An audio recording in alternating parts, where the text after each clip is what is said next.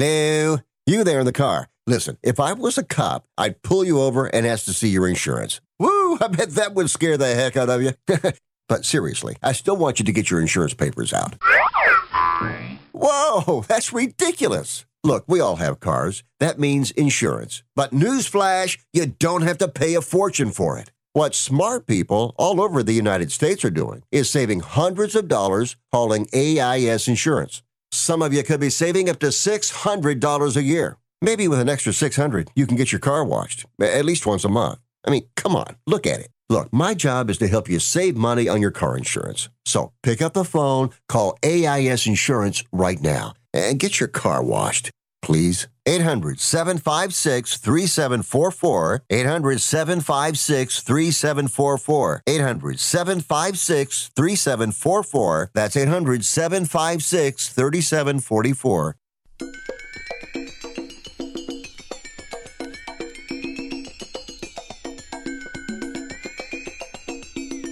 Ladies and gentlemen, live from the West Coast, it's time for Ring Talk Live Worldwide your inside look into combat sports. Ring Talk Live Worldwide is brought to you by the World Boxing Council, the WBC. Nunes's hands are down, and she's walking Ronda down. She tags her again.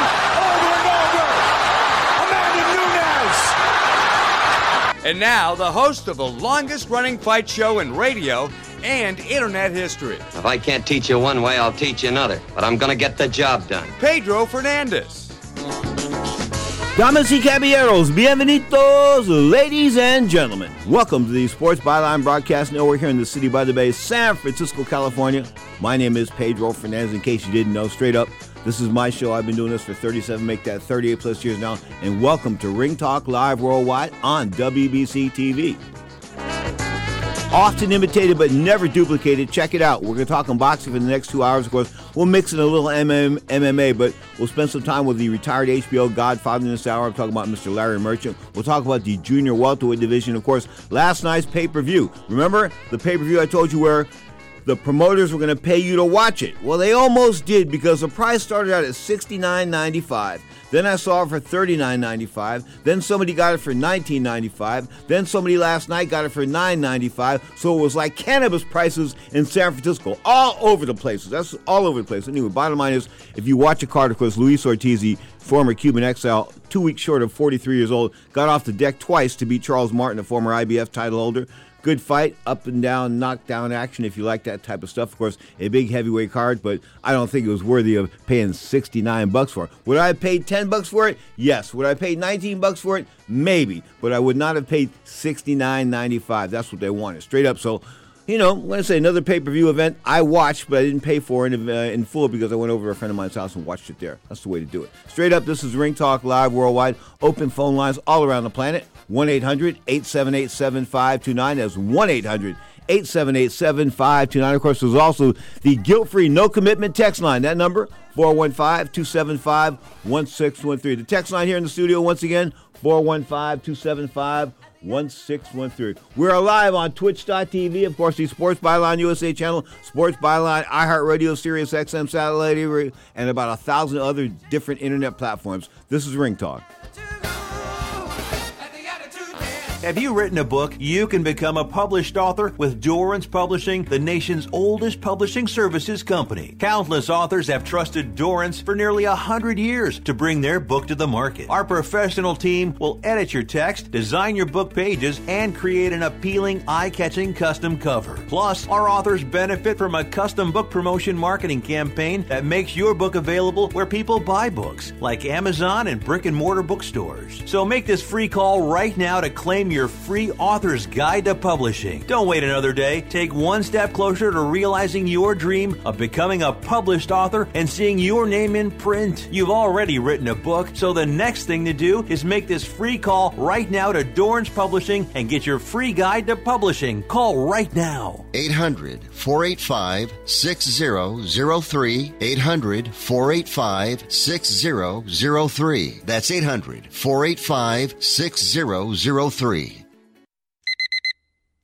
Airlines have just reduced their prices even more. Book 30 days in advance and save big. Want the absolute lowest prices on your airline tickets? Then call the Low Cost Airlines Travel Hotline right now for prices so low we can't publish them anywhere. The only way to access our low rates and save up to 70% is to call. Save hundreds on your vacation tickets by calling right now. You can fly anywhere in the world and pay discount prices on your airline tickets. Book a flight today to London, Paris, Madrid, or anywhere else you want to go and pay a lot less guaranteed. Call the International Travel Department right now at Low Cost Airlines. 800 754 4531. 800 754 4531. 800 754 4531. That's 800 754 4531. Are you 60 plus and love to travel? Introducing the Senior Travel Discount Network, brought to you by Low Cost Airlines. Call us anytime, day or night, and save up to 75% on your airline and hotel reservations. We can help you save a ton of money to fly almost anywhere. We have inside discounts on over 500 airlines and 500,000 hotels worldwide. And when you call and mention the discount code 60 plus, we'll give you an extra free night with your qualified air and hotel reservation. Now you can get the best prices on air and hotel reservations with your phone. We make it easy and fast for you to save money and book a trip. Remember, call the Senior Travel Discount Network, mention the discount code 60 plus for your free hotel night with your qualified reservation. Call now. 800 493 6118. 800 493 6118. 800 493 6118. That's 800 493 6118. Everyone says, I wish I was in your shoe, I wish I was in your shoe. The people, the hundreds of people that wish they were in my shoe, don't know the tenth of it. If they were in my shoe, they would cry like babies. Now, more of Ring Talk with Pedro Fernandez. You want to take a chance on that?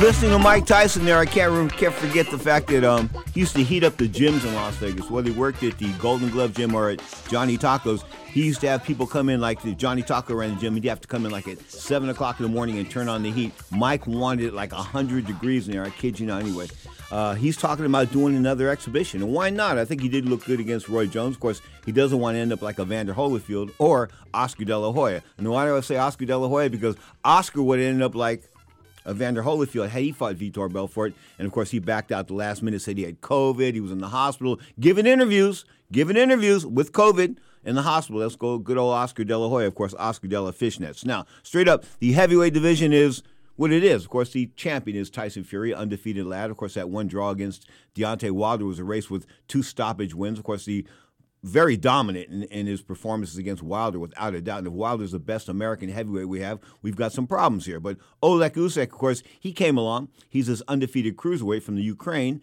and he was considered yeah, smallish heavyweight, but he came along and he gangster slapped 2012 Olympic gold medalist. I'm talking about Anthony Joshua. Of course, Joshua coming in with that one loss against Andy Ruiz. I'm talking about Andy Ruiz. I mean, he lost to a big fat guy and then won against a big fat, even fatter guy, and then he came back and lost against a guy that was smaller than him. He just he's just not the real deal. In other words, you know, some guys come into boxing late and you know you, they they look good, but you can't. They're not.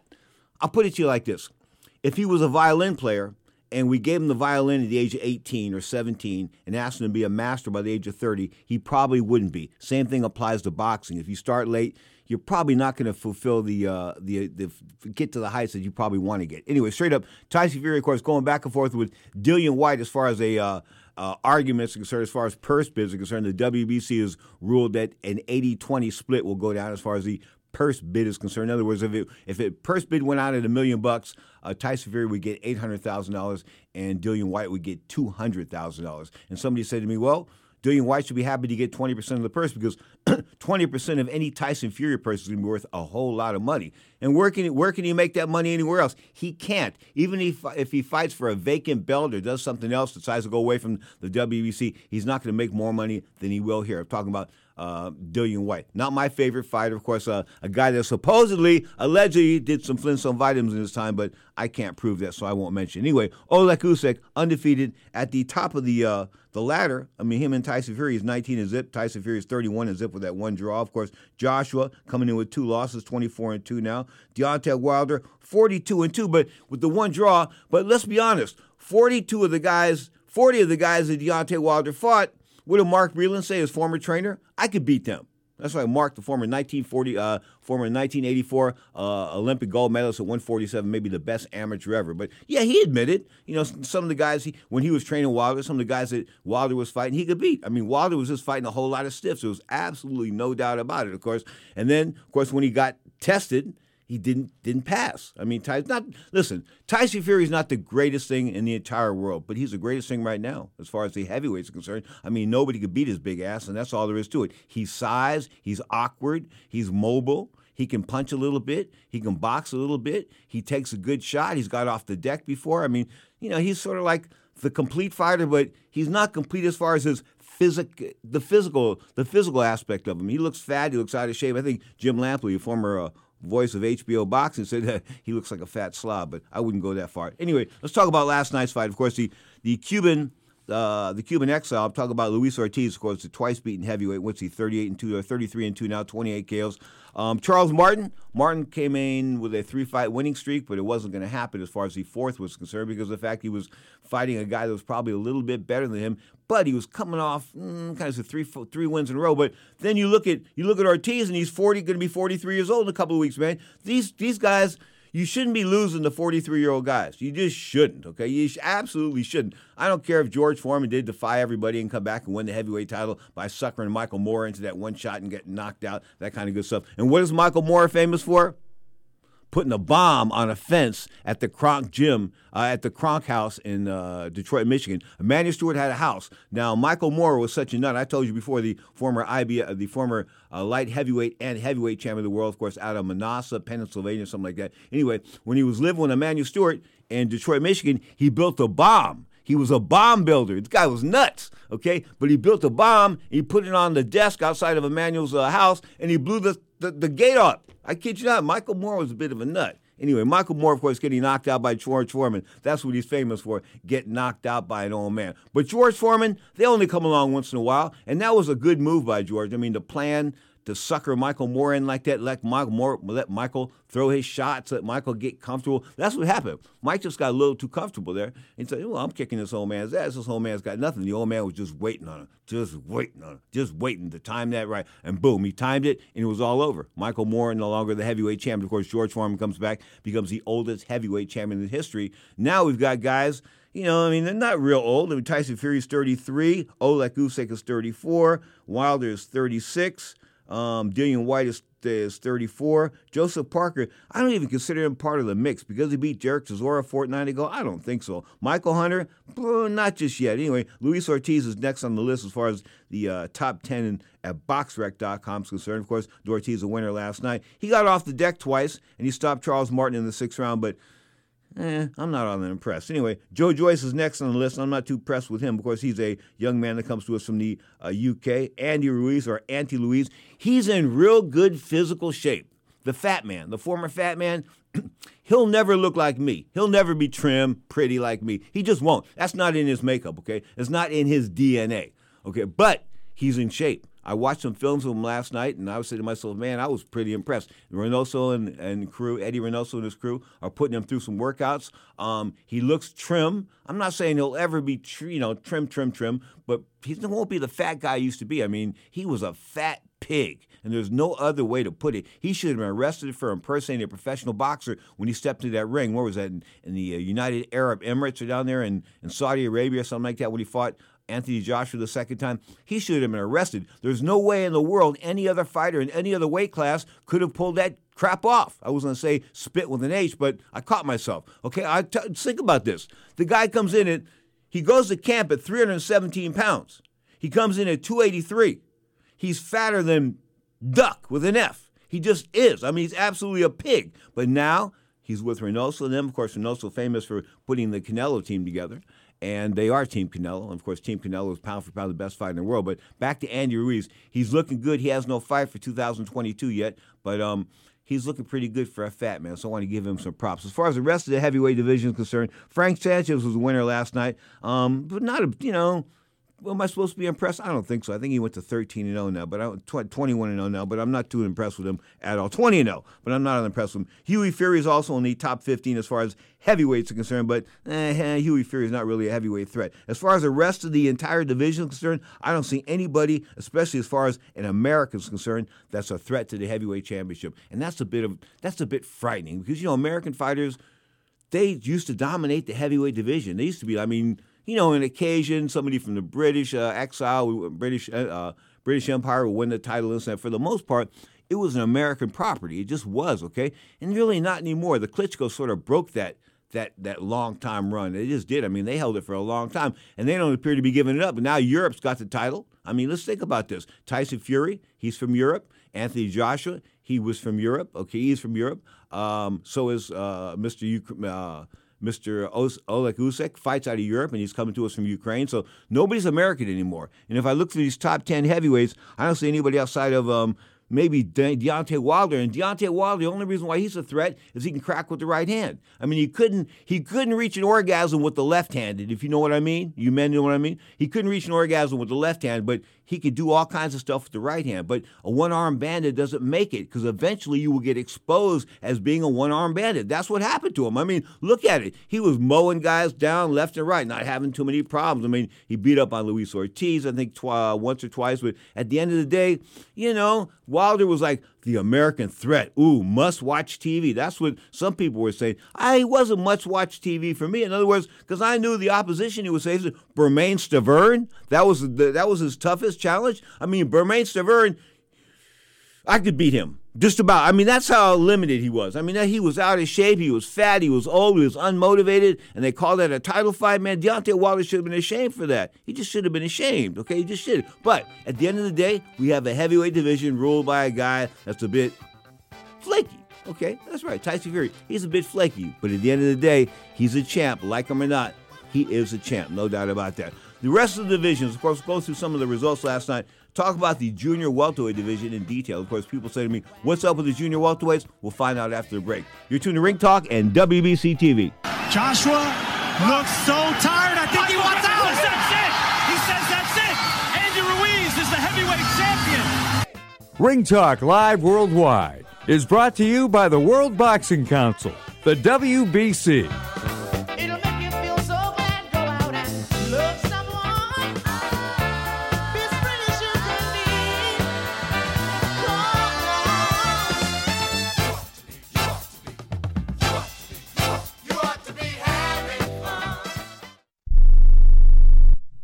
Hey, listen up. Before the weather changes, get new windows in your home and save possibly hundreds on your energy bill. Call the window replacement hotline right now and take advantage of their special savings event. Get your leaky, drafty windows replaced with energy efficient, beautiful, virtually maintenance free windows at this year's rock bottom prices. Our prices are so low, we don't want to scare the competition. The only way to hear about our window savings is to call. Yes, you must call our special toll free number for the best window replacement prices in town. Get your new windows, patio doors, and more from the Window Replacement Hotline. Get ready for the change in weather. Save on your energy bills. Call right now for tremendous prices on new windows and beautify your home. Call the Window Replacement Hotline now. 800 685 2080. 800 685 2080. 800 685 2080. That's 800 685 2080.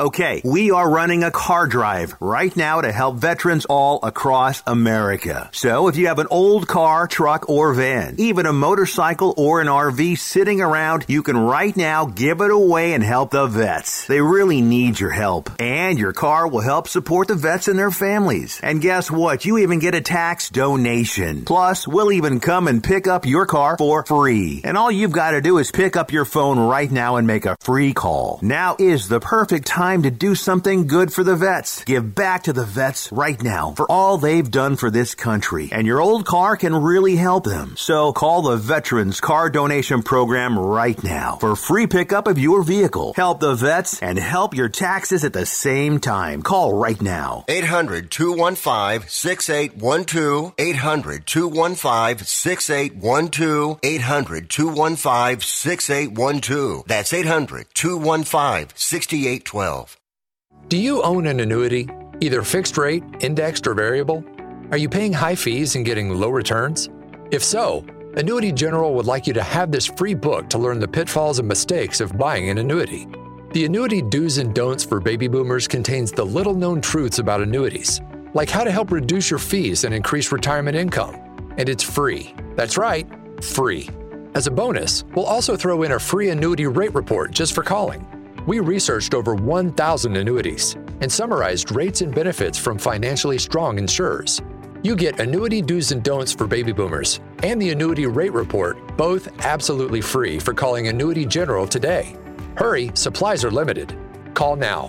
800 760 1845. 800 760 1845. 800 760 1845. That's 800 760 1845.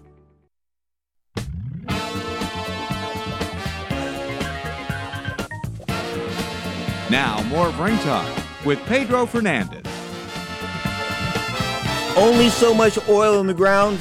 That's what the song says. Straight up, gas went to like six bucks a gallon here in San Francisco. Six bucks a gallon for gas here in the city by the bay. I kid you not. Of course, I go across the bay to Oakland, California. Buy my gas for like four dollars and thirty nine cents, but six bucks a gallon for a gallon of gas in San Francisco. God, I'm so old that I remember gas wars at 26 cents a gallon. Straight up 26 cents a gallon. Oh, 1973, bring it back. You are tuned to Ring Talk Live Worldwide, your inside look into the world of boxing. Of course, coming to you live on WBC TV and Vive TV. Of course, we're talking pound for pound boxers right now. The best, of course, is Canelo Alvarez, what, 57 and 1, a draw. Of course, the 168 pound world champion, talking about fighting somebody, Akubu, the WBC champion, at 200 pounds, not at 190. They're not going to make him come down to 190. Of course, they could beat this guy, I think, at 220 pounds. I think that's why they're picking him anyway. Saul Alvarez, pound for pound, the best fighter in the world.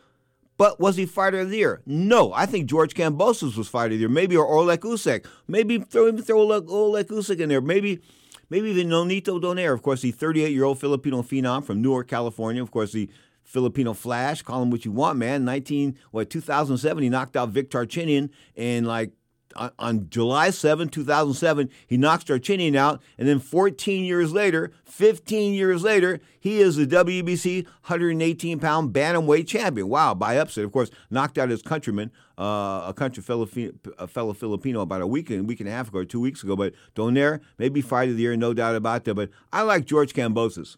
I like the fact that Kambosos, of course, went into Brooklyn and uh, went into New York City and fought a guy from New York City. I'm talking about Teofimo Lopez. And, and I don't want to hear this crap that Teofimo Lopez, what did that doctor say afterwards?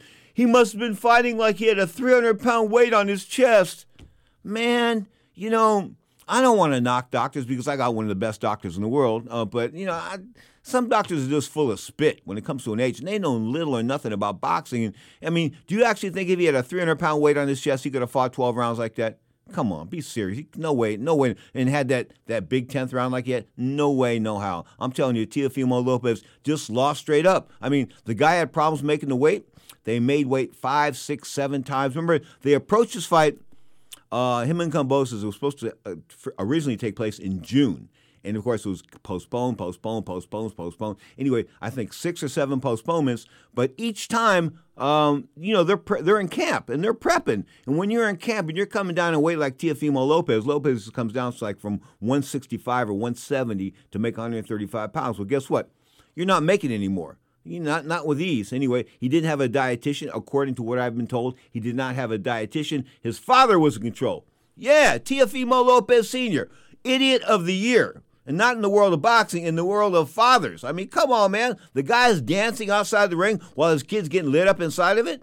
What is he doing? What is he doing? And the kid comes back Teofimo comes back and, you know he's confused. I mean, because he, he hasn't had his ass kicked. He's not. He's getting his ass kicked. This is something all new to him. It's queer to Teofimo Lopez. He has no idea what's going on. I'm getting beat. I'm undefeated. I'm the guy. I'm a 13 to one favorite. Nothing's right here. And then Dad comes back and tells him, "Hey, you won that round two.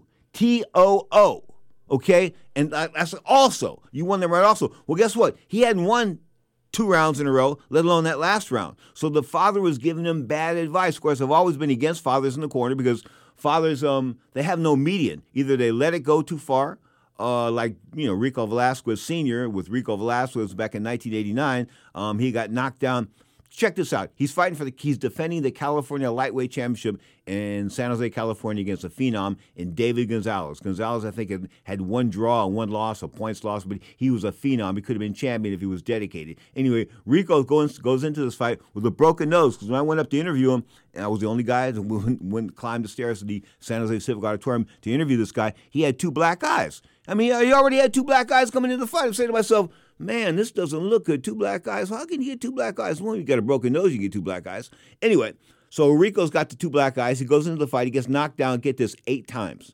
Eight times. Officially, I think four or five, but he got got knocked down eight times. One time he sat on the ropes, and was just getting clobbered. Okay, and and the referee Hank Elespuru didn't do anything. So after getting knocked down like six or seven times, I went to the referee before the 10th round and I said to him, please stop the fight because he wouldn't stop the fight and the corner wouldn't stop the fight. I asked the corner to stop the fight. I went to the father and I said to him, man, you got to stop this fight. Your kid's going to get killed. I didn't know he didn't, he didn't understand English, but I'm telling him this in English.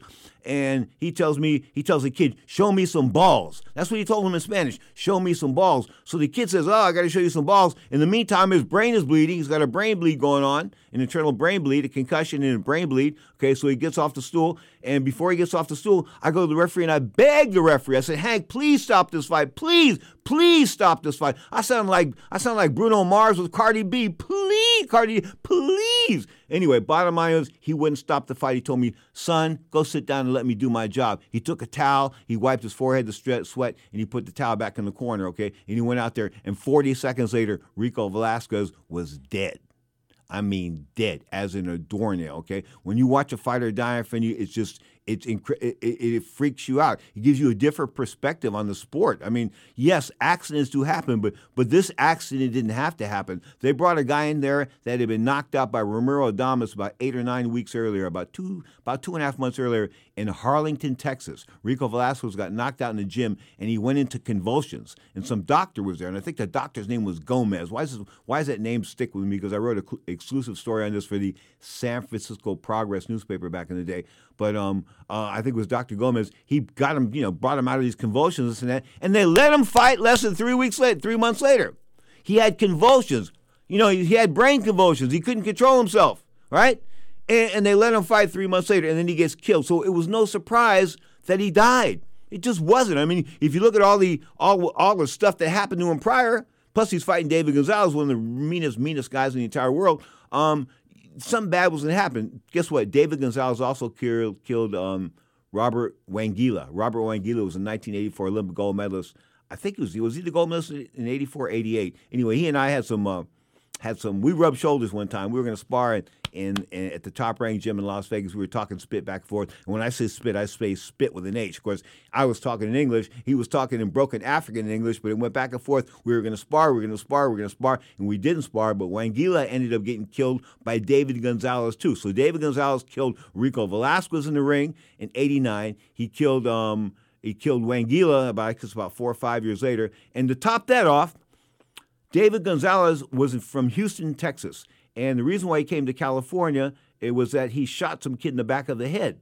What do you mean? That's right. He had a gun. They were sitting in the car. They were cruising around, gangbanging, right? And they're gangbanging, cruising around Houston. And uh, he shot his friend by accident in the back of the head. The guy was in the front seat driving the car, and boom, shot it, blew his head off. So anyway, they sent David Bad News David. That's what I called him. He was Bad News David.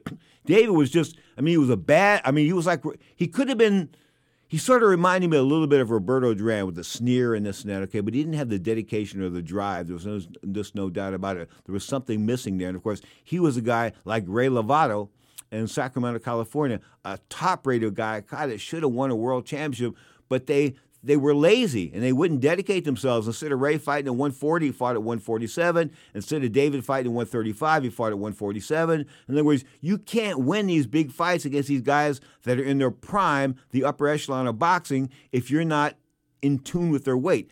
I can tell you from personal experience when I went to the Western Olympic Trials in 1984 and I took on Vincent Webb. I laughed at Vincent because I was eating food and he was laying in bed making weight. Okay, I'm saying to myself, man, what's this guy's laying in bed? I'm gonna kick his ass. And no, no, no, no, no. Because when we went to the weigh-in, I realized how big this dude was. Okay, big. In other words, he was making 139, but he was like 147 pounder coming down to 139. In other words, what I'm trying to say is size matters in two things pornography and combat sports. And that was one time where, of course, size was against me. And I realized that, of course, later when I moved up to 147 pounds, I said to myself, well, I've won. I won three Golden Glove championships at 140, 139 pounds. I guess I can move up to 147 because of the fact that, you know, I wanted to, how can I put this? There's a legend. There's a legend from Stockton, California, and he just, I mean, we'll talk about this after break. Well, I wanted to live up to the, le- the legend. Couldn't do it. Of course, I'm talking about Alaguayo. Couldn't live up to that legend. He moved to 147. He won a title at 147. He won titles at 139, 132, and 147. But I thought I would be bold and move from 139 to 147 because I was licking everybody like a stamp at 139. Then I went to 147 went down to the uh, the valley and beat up a bunch of guys to get qualified for the Nationals. I went to the Nationals and got lit up. Got lit up at the National Golden Gloves by can I say Ernie Chavez, man, he lit me up like the White House Christmas tree. Listen, if we were gay, he would have been arrested for domestic violence that day. That's how bad he beat me up. No, no, I'm just kidding you. Three punches. He hit me three times. I was kicking his ass in the first round until he hit me hit me with that right hook. That's right, southpaws. The southpaw jinx. When you're a southpaw and you think you're a bad southpaw, this and that, and you're a bad dude until you get in the ring with another southpaw. That's right. It was a southpaw that annihilated me. He just Ernie beat me up. There was absolutely no doubt about it. He landed three punches. All three punches hurt. Two of them put me down. I was down twice. I got up in the second round. I said to myself, I've had enough. The referee says, Do you want any more? No way, no how, baby. I'm out of here. You are tuned to Ring Talk live worldwide on WBC TV. We'll spend some time with the retired HBO Godfather talking history after the break. I'm talking about Larry Merchant on Ring Talk live worldwide and WBC TV.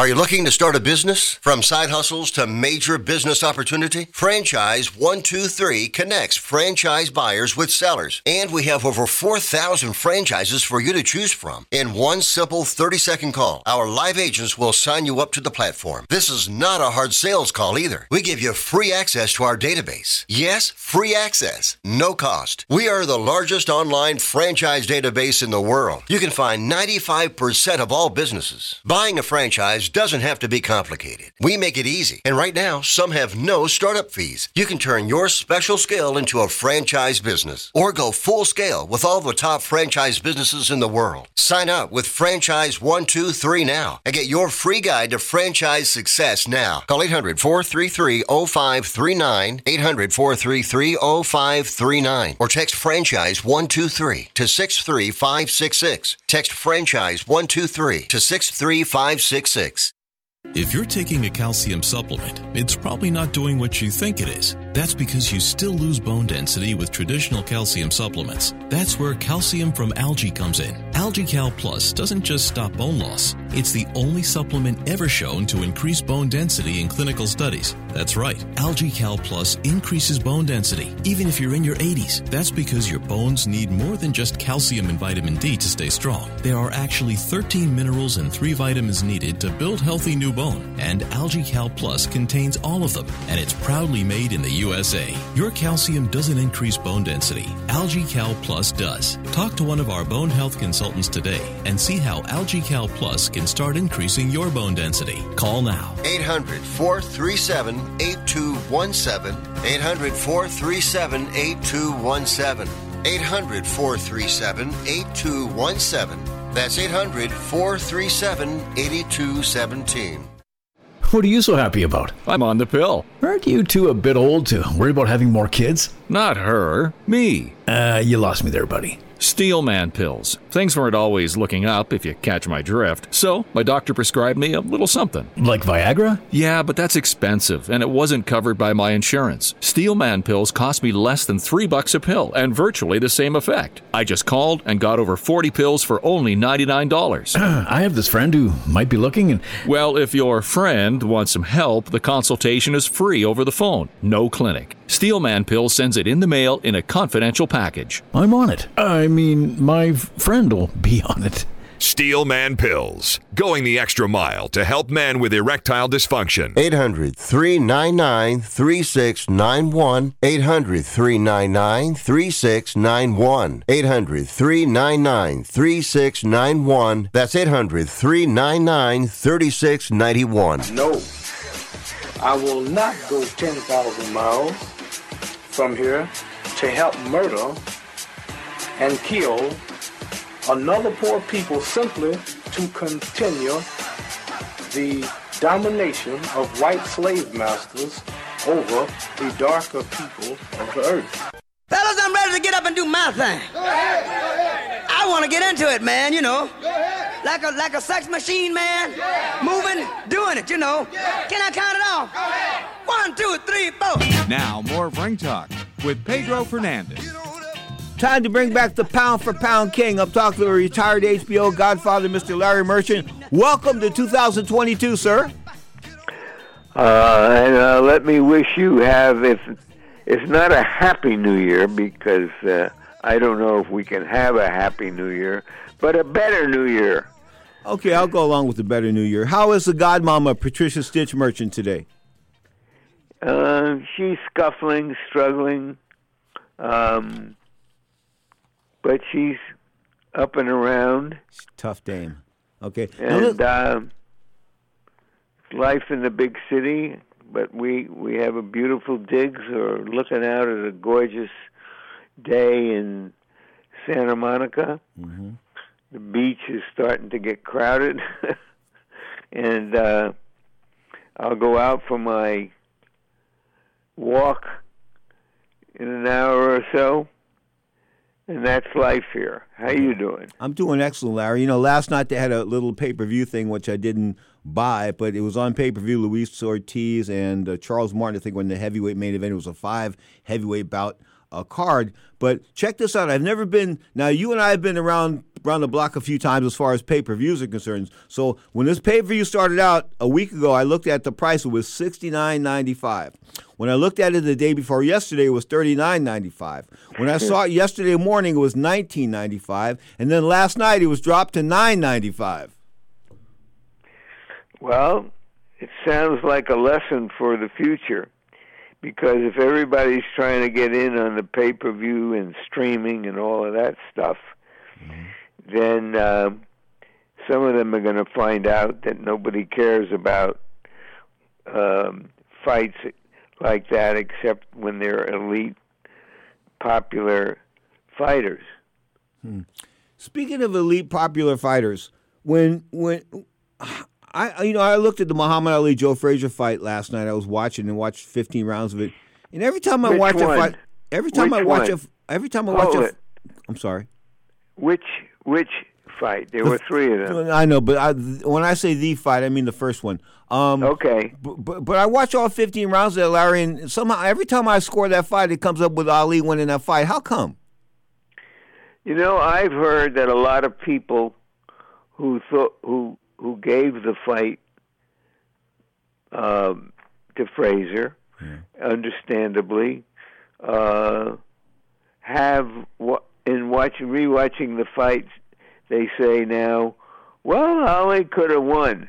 Now I've called myself an astigmatic dunce over the years because I I scored the fight for Ali, and I was in the first the first or second row watching the fight. Mm-hmm. And Ali did a lot of damage on Joe. Joe spent more than a week in a hospital after that fight, recovering. Now he put. I've never seen a man put as much of himself out there. The effort he did, he poured everything into that. and it, it was like he emptied himself to make such a great fight and uh, on a great night. And um, It was the greatest exhibition of mental strength I think I've ever seen. well, it was. I I I, I think that's a f- fair to say. Uh, In a boxing ring. Yeah, and and of course, uh, in the third fight, he he gave just as much, but he didn't have. He by that time he he had gone into some decline, but that was regarded as by many people as the best heavyweight championship fight ever. Uh, but the first one with the whole planet Earth was focused on that fight. It was so big, and uh, two undefeated heavyweight champions. You, you know, I, I remember like we, we uh, I was listening to the radio that night. Of course, they, what they do, they they would have the round, and they would tell you what the, the the result was after the round, and you could actually there was the streets, the streets of San Francisco, it was not moving. It was like uh, very when the 49ers won the Super Bowl, you didn't see too many people on the street when the when the game was going. It was the same with the Ali Frazier fight. Nobody was out. Right. Well, um, I was in, so I can't say what was going on out. I didn't see the third. I saw the third fight on television from Manila, but I I covered the first two fights. Wait, wait, wait, wait. The third fight from Manila was that when Marcos wouldn't let you in the country? No, no, my, I never. I've never been to the Philippines. I just my, my um, I think by that time I had retired as a as a columnist and was moving, uh, you know, toward my next career. Um, So it was it was only Mobutu? It was, only Mobutu. They didn't want you to come back. Is that it? uh, true that. Oh, I'll tell you. Let me tell. Let me tell the people a story. Uh, president Mobutu was the president of Zaire. Uh, it was called Zaire then in Africa. And of course, they held the Ali Frazier fight. Don King got Mobutu to put up six million dollars for the fight. Of course, it bankrupted the country. Mobutu was a crook. Needless to say, um, he didn't invite Larry back. Larry, what did you say about him? Well, how- complimentary were you? Well, I didn't say anything about him, but when the fight was postponed, uh, when when when uh, George Foreman was cut on his eyelid in a sparring session, and it was postponed for I don't remember six eight weeks, and I went back uh, home to New York, and when I and on then when I was going back for the fight, I was told by the Zairean consulate cast of characters that I was not welcome, and that uh, they wouldn't let me on the flight. So um, Is- that was that- my.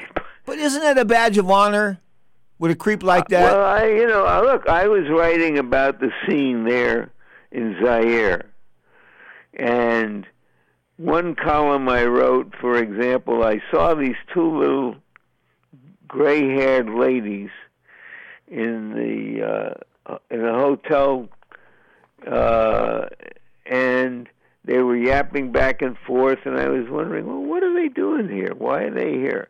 So I went over and and spoke to them. They were both librarians from Michigan, and they had gone to Zaire um, because the the game parks there had been closed for many years, or some of the game parks, and they were and Don King was promising people that they could would have a flight. In addition to buying a ticket to the fight, they would have flights to these game preserves, and that's why those women came.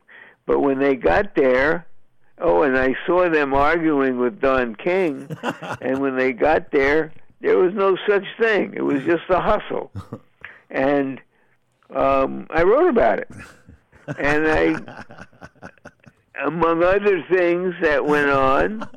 Um, but mostly I covered the fighters and the scene and so on. But uh, I guess they didn't like that, and I I felt it was a badge of honor. You are correct, sir. Without a doubt. now, George Foreman coming to Africa, you know, when he was here in San Francisco, and I, and I told you that I watched his his professional uh, debut, essentially. I mean, he was an amateur in the gym. We watched him in the gym win the Golden Gloves, go down there, win the Olympic gold medal, and, of course, turn pro.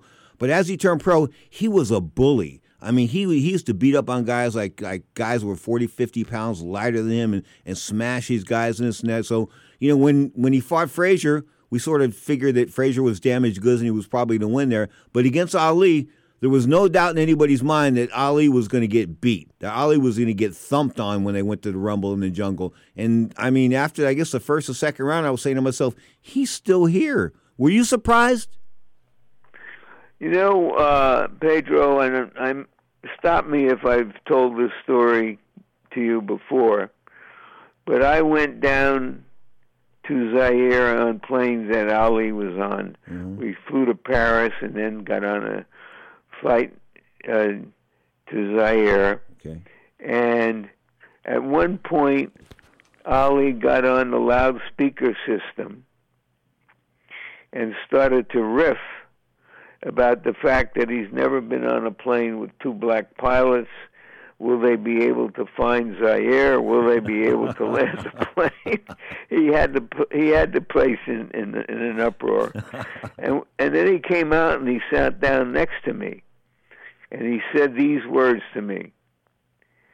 If he doesn't get me in seven, his parachute won't open because Ali understood that the one flaw in that younger Foreman was that he put so much out there that he didn't have great stamina. Mm-hmm. Uh, he fought a, a, a South American at Madison Square Garden, and he had some problems with the guy. And uh, and and I guess Angelo Dundee was feeding them the information.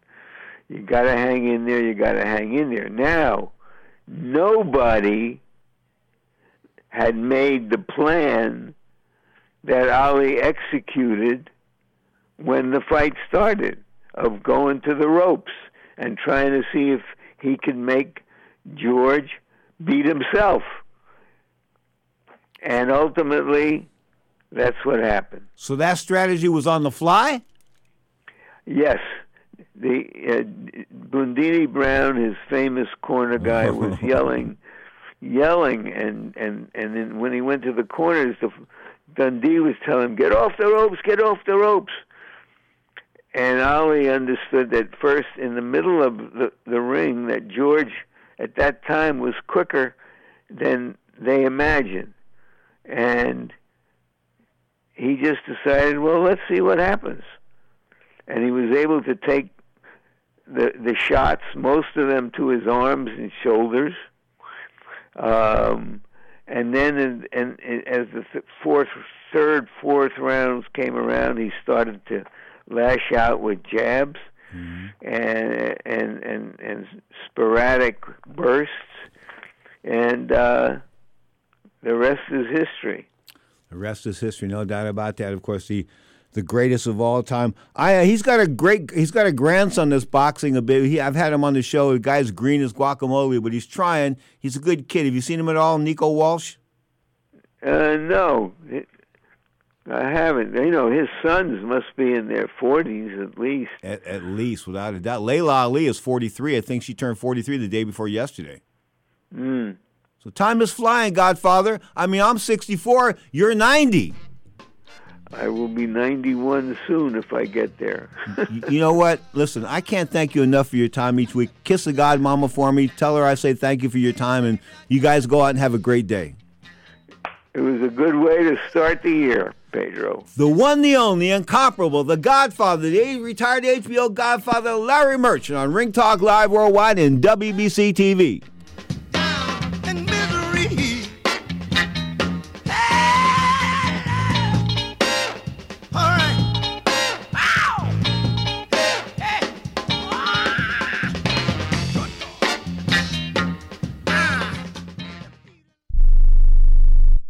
How is your car payment treating you? What if I told you you could make a free phone call right now and reduce your car payment by as much as $83 a month?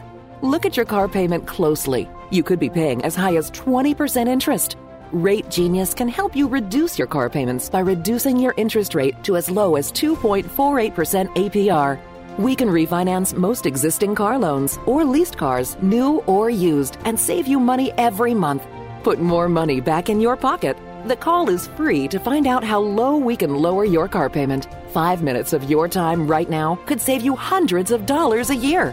Call Rate Genius now. 800 811 7913. 800 811 7913. 800 811 7913. That's 800 811 7913. Not all applicants qualify for a loan or rate savings. Actual offer terms, including APR, are determined at the time of your application based on creditworthiness, value of the vehicle, loan term, and other factors. Here's an important COVID 19 school system update for your local area. If you're concerned about your child's education, please pay close attention to this message. The current school systems were not set up for at home learning. If you're worried that your child may not be getting the grades they need to get ahead, may be losing self confidence, or you're worried about them getting into a good college because of their grades, help is available to you. Call Grade Potential Tutoring. They can help with in home or online tutoring and help your child with any subject and every grade level, even for test prep. They're experts in the home tutoring and online tutoring field and confident they can help you and your child get better grades today. Call now for your free consultation. 800 693 8290. 800 693 8290. 800 693 8290. That's 800 693 8290. Do you need to sell your home? If you've sold a home before, you remember how stressful and expensive it was. Sold.com is here to help you sell your home for the most money and with the least amount of stress. There are new ways to sell your home that you've never heard of before. Did you know there are companies who'll offer you cash for your home? Did you know you could trade in your home for a new one? Did you know there are realtors who'll sell your home for a flat fee instead of an expensive commission? It's true. Sold.com services are free. So if you're looking to sell, make this free phone call right now and learn how your next home sale can be faster and easier than you ever thought possible. Pick up your cell phone and call right now. 800 449 1759. 800 449 1759. 800 449 1759. Again, that's 800 449 1759.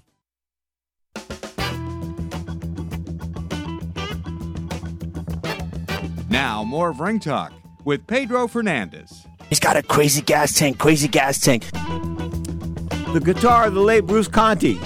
He died about three or four months ago um, in the Philippines. Bruce, may you rest in peace. You and I were cool. I remember one time I was bouncing. I was a bouncer at this place called the Guadalajara de la Noche. It was a nightclub on 24th Street here in the city before I came before I became a cop. It's like 1979, 1980, somewhere around there. Anyway, so uh, I'm basically throwing drunks out of this club, and Bruce Conte comes in one night. So I introduced him to the the band leader. The fact that he's Bruce Conte with Tower of Power, this and. He was a great guy, without a doubt. Of course, he got Parkinson's and a couple other diseases. I think they could have attributed the fact he liked to do a lot of Colombian dust. So maybe that Colombian dust came back to haunt him. Speaking of Colombian dust, we're going to talk in hour number two about a guy whose life had some ups and downs and it involved Colombian dust because I'm getting pushed on this one. I'm talking about Alexis Arguello, of course, born in 1952, died July 1st, 2009. Did he die by his own hand? Um, did he commit suicide or was he murdered? He was the mayor of Managua, Nicaragua, which is the capital of the uh, of the country, biggest city in the country, no doubt about that. I mean, he was the man. I mean, everybody respected him. Not everybody though. And somebody sent me some some info this week that sort of implicated, that tried to implicate his daughter. And I met his daughter. In fact, I've got pictures of me and the girl. I guess she was about five years old then, so she's got to be about 25, 26 years old now, I think somewhere around there. So I'm wondering, you know, whether or not that, that, that, there's any merit to this at all. But the bottom line is somebody sent me some stuff. I'll talk about that in hour number two. I'm hoping that we'll get Mauricio Sulaiman on in hour number two as well, the WBC president. He said he would come on, but, you know, the guy's got the busiest schedule in the entire world. He's like, like super busy. Anyway, the bottom line is we hope to have a few minutes, a few minutes with him in hour number two of Ring Talk Live Worldwide. Listen, if you're watching us on Vive TV, we're live on Vive TV every Tuesday. Tuesdays on Vive TV. Straight up, this is Ring Talk Live Worldwide. Your inside look into the world of boxing and MMA. My name is Pedro Fernandez. I am your ever so modest host. When I say modest, think capitals, uh, caps. Uh, straight up, I'm also a four-time Golden Glove champion and award-winning boxing writer. So supposedly, I know a little bit about boxing. So if you will stick around for another hour through the news, guess what? We got lots of stuff to talk about And now we're in hour hour number two of Ring Talk Live Worldwide. But but but we will not. I'm not going to go into Dana White. Somebody said to me, "Will you slap Dana White around again today?" We, we loved it yesterday. I'm tired of slapping Dana White around. My hands are sore. Straight up, this is Ring Talk Live Worldwide. Stick around. Hour number two after the news on Sports Byline, iHeartRadio, Sirius XM, Satellite Radio, and Twitch.tv, the Sports Byline USA channel.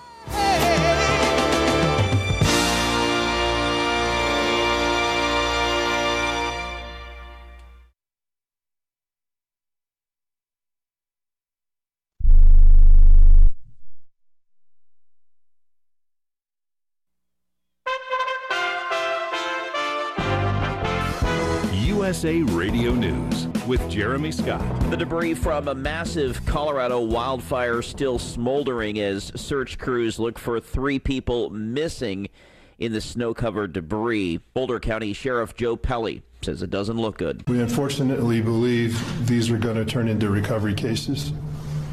We're calling in cadaver dogs and search teams to help us with an effort. Investigators still trying to determine what caused the fire to start that destroyed nearly 1,000 homes and other buildings in suburbs between Denver and Boulder, unusually late in the year. Another day of flight cancellations causing havoc. More than 2,200 flights in and out of the U.S. have been canceled, according to flight tracking website FlightAware. On top of that, more than 3,000 flights have been delayed. This is USA Radio News. You know, if you feel like you're stuck with a healthcare plan that isn't affordable or you simply don't like it, right now is a great time to switch to Medi-Share. The typical family saves $500 or more per month with Medi-Share, and what's more, they like it. Medi-Share has double the customer satisfaction rate when compared to health insurance. Double. You get access to a massive network of providers and 24 7 telehealth. And Medi-Share is the most trusted name in healthcare sharing. It's been around for more than 25 years. And it's more than just affordable health care, too. You get to be part of a community of Christians who pray for each other and support each other. But here's why now is the time to make the switch. Join before January 15th, and they'll waive your new member fee. You'll save another $170 right off the bat. Call now, you'll get a price within two minutes. And again, the deadline is January 15th, so you can save even more. Call 833 34 Bible. That's 833 34 Bible. 833 34 Bible.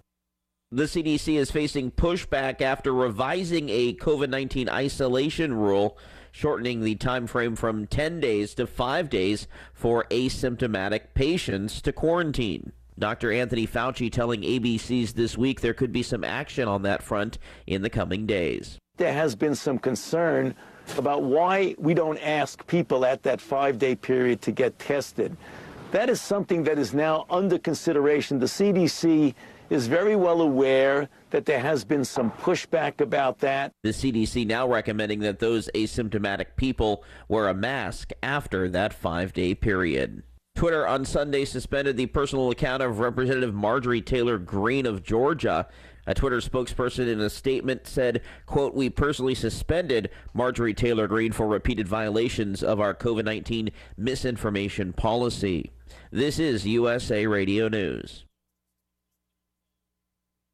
Now you can fly anywhere in the world and pay discount prices on your airline tickets. Book a flight today to London, Paris, Madrid, or anywhere else you want to go and pay a lot less guaranteed. Call the International Travel Department right now at Low Cost Airlines. 800 215 5141. 800 215 5141. That's 800 215 5141. NASA's Next Generation Space Telescope is being unveiled bit by bit. A massive shield aboard the $10 billion James Webb Space Telescope has been successfully unfurled in a crucial step for its operations, according to NASA. The telescope's starboard sunshield was extended late on Friday. The deployment kept a two-day operation in which all 107 of the telescope's membrane release devices were successfully released. This allowed the sunshield to fully open up into its kite-shaped form in space. Although it's a major accomplishment, Webb is just nine days into a 29 day deployment process in which the telescope will unfold at a slow pace to ensure success. It's all part of the sophisticated technology that will make Webb the largest and most powerful telescope in history. It will use supercooled infrared instruments to observe exoplanets, black holes, and galaxies that formed 13.5 billion years ago, the earliest anyone has ever seen. From the USA Radio News Pacific Northwest Bureau, I'm Wendy King. Starting Monday, Chicago will require proof of a COVID 19 vaccine for indoor venues. Rule applies to everyone five and older at places like restaurants, bars, gyms, and sports and entertainment venues. For USA Radio News, I'm Jeremy Scott. Hello? You there in the car. Listen, if I was a cop, I'd pull you over and ask to see your insurance. Woo! I bet that would scare the heck out of you. but seriously, I still want you to get your insurance papers out. Whoa, that's ridiculous. Look, we all have cars. That means insurance. But newsflash, you don't have to pay a fortune for it. What smart people all over the United States are doing is saving hundreds of dollars hauling AIS insurance. Some of you could be saving up to $600 a year. Maybe with an extra 600, you can get your car washed at least once a month. I mean, come on, look at it. Look, my job is to help you save money on your car insurance. So pick up the phone, call AIS Insurance right now, and get your car washed, please. 800 756 3744. 800 756 3744. 800 756 3744. That's 800 756 3744.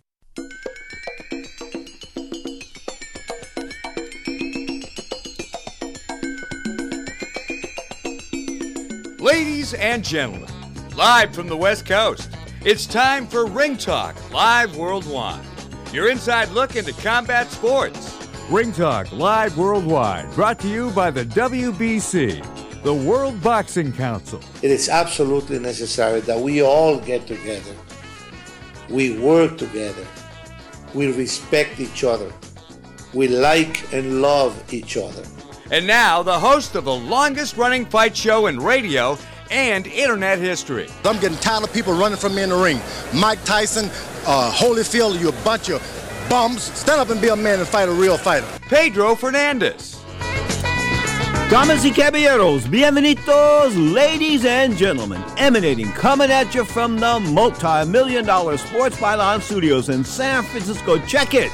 This is Ring Talk Live Worldwide and WBC TV. Often imitated, but never duplicated. 37 make that 38 plus years now of knocking out all bums. Who am I? My name is Pedro Fernandez. I am your ever so modest host. When I say modest, think caps. Straight up, I'm a four time Golden Glove champion, so I can fight a little bit, or I used to. And I'm an award winning boxing artist. So supposedly, allegedly, I know a little bit about boxing. But guess what? The average fan, I've always found out, has a different insight. So they have a different perspective. I open up the toll free at the top of each hour just for you fans. 1 800 878 7529. The listener line right here in the Sports Byline Studios. 1 800 878 7529. That's 1 800 878 7529. Of course, there's also the guilt free no commitment text line. Text me here in the studio. That number, the text line, 415 275 1613. That's 415 275 1613. The studio text line. Well, we're talking Godzilla and uh, King Kong. Of course, they fought last night. King Kong won. I'm talking about Luis Ortiz beating Charles Martin. It was a battle of heavyweights, sort of like over the hill heavyweight, heavyweights, but per se, it was on pay per view. But I'm going to go into depth this hour on Alexis Arguello. Why am I going to do that? Because he died in 2009 under some suspicious circumstances, and people keep pressing me. What happened? What happened? What happened? Well, I've got a different perspective. We'll talk about that more after the break. You are tuned to Ring Talk live worldwide on Sports Byline, iHeartRadio, Sirius XM Satellite Radio, and if you're watching me on Tuesday, this is Vive TV, baby.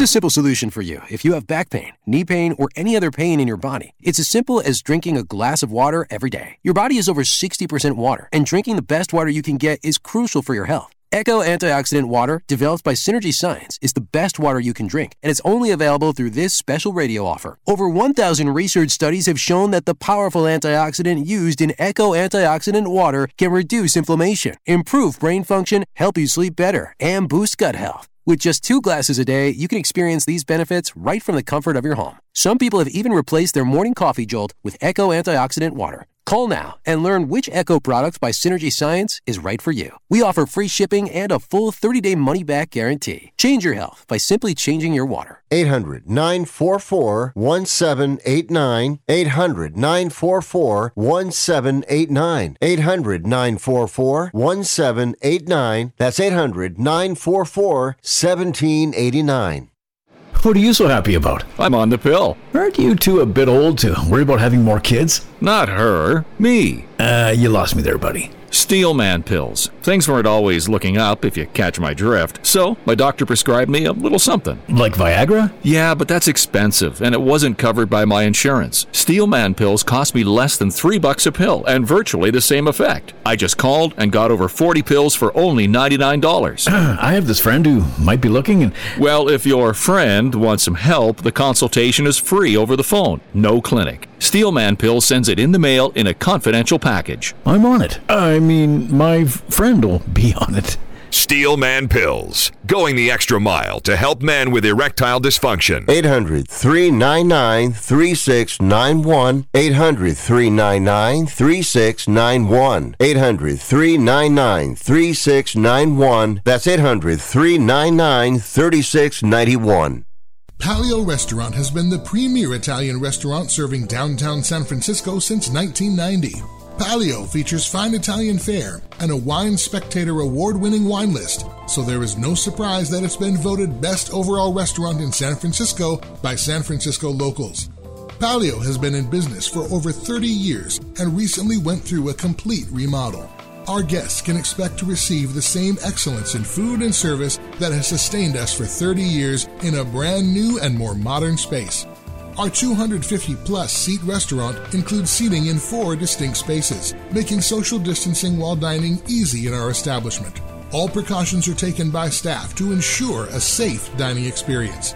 Open Monday through Saturdays, reservations are recommended. Visit paliosf.com to view our menus and make a reservation today.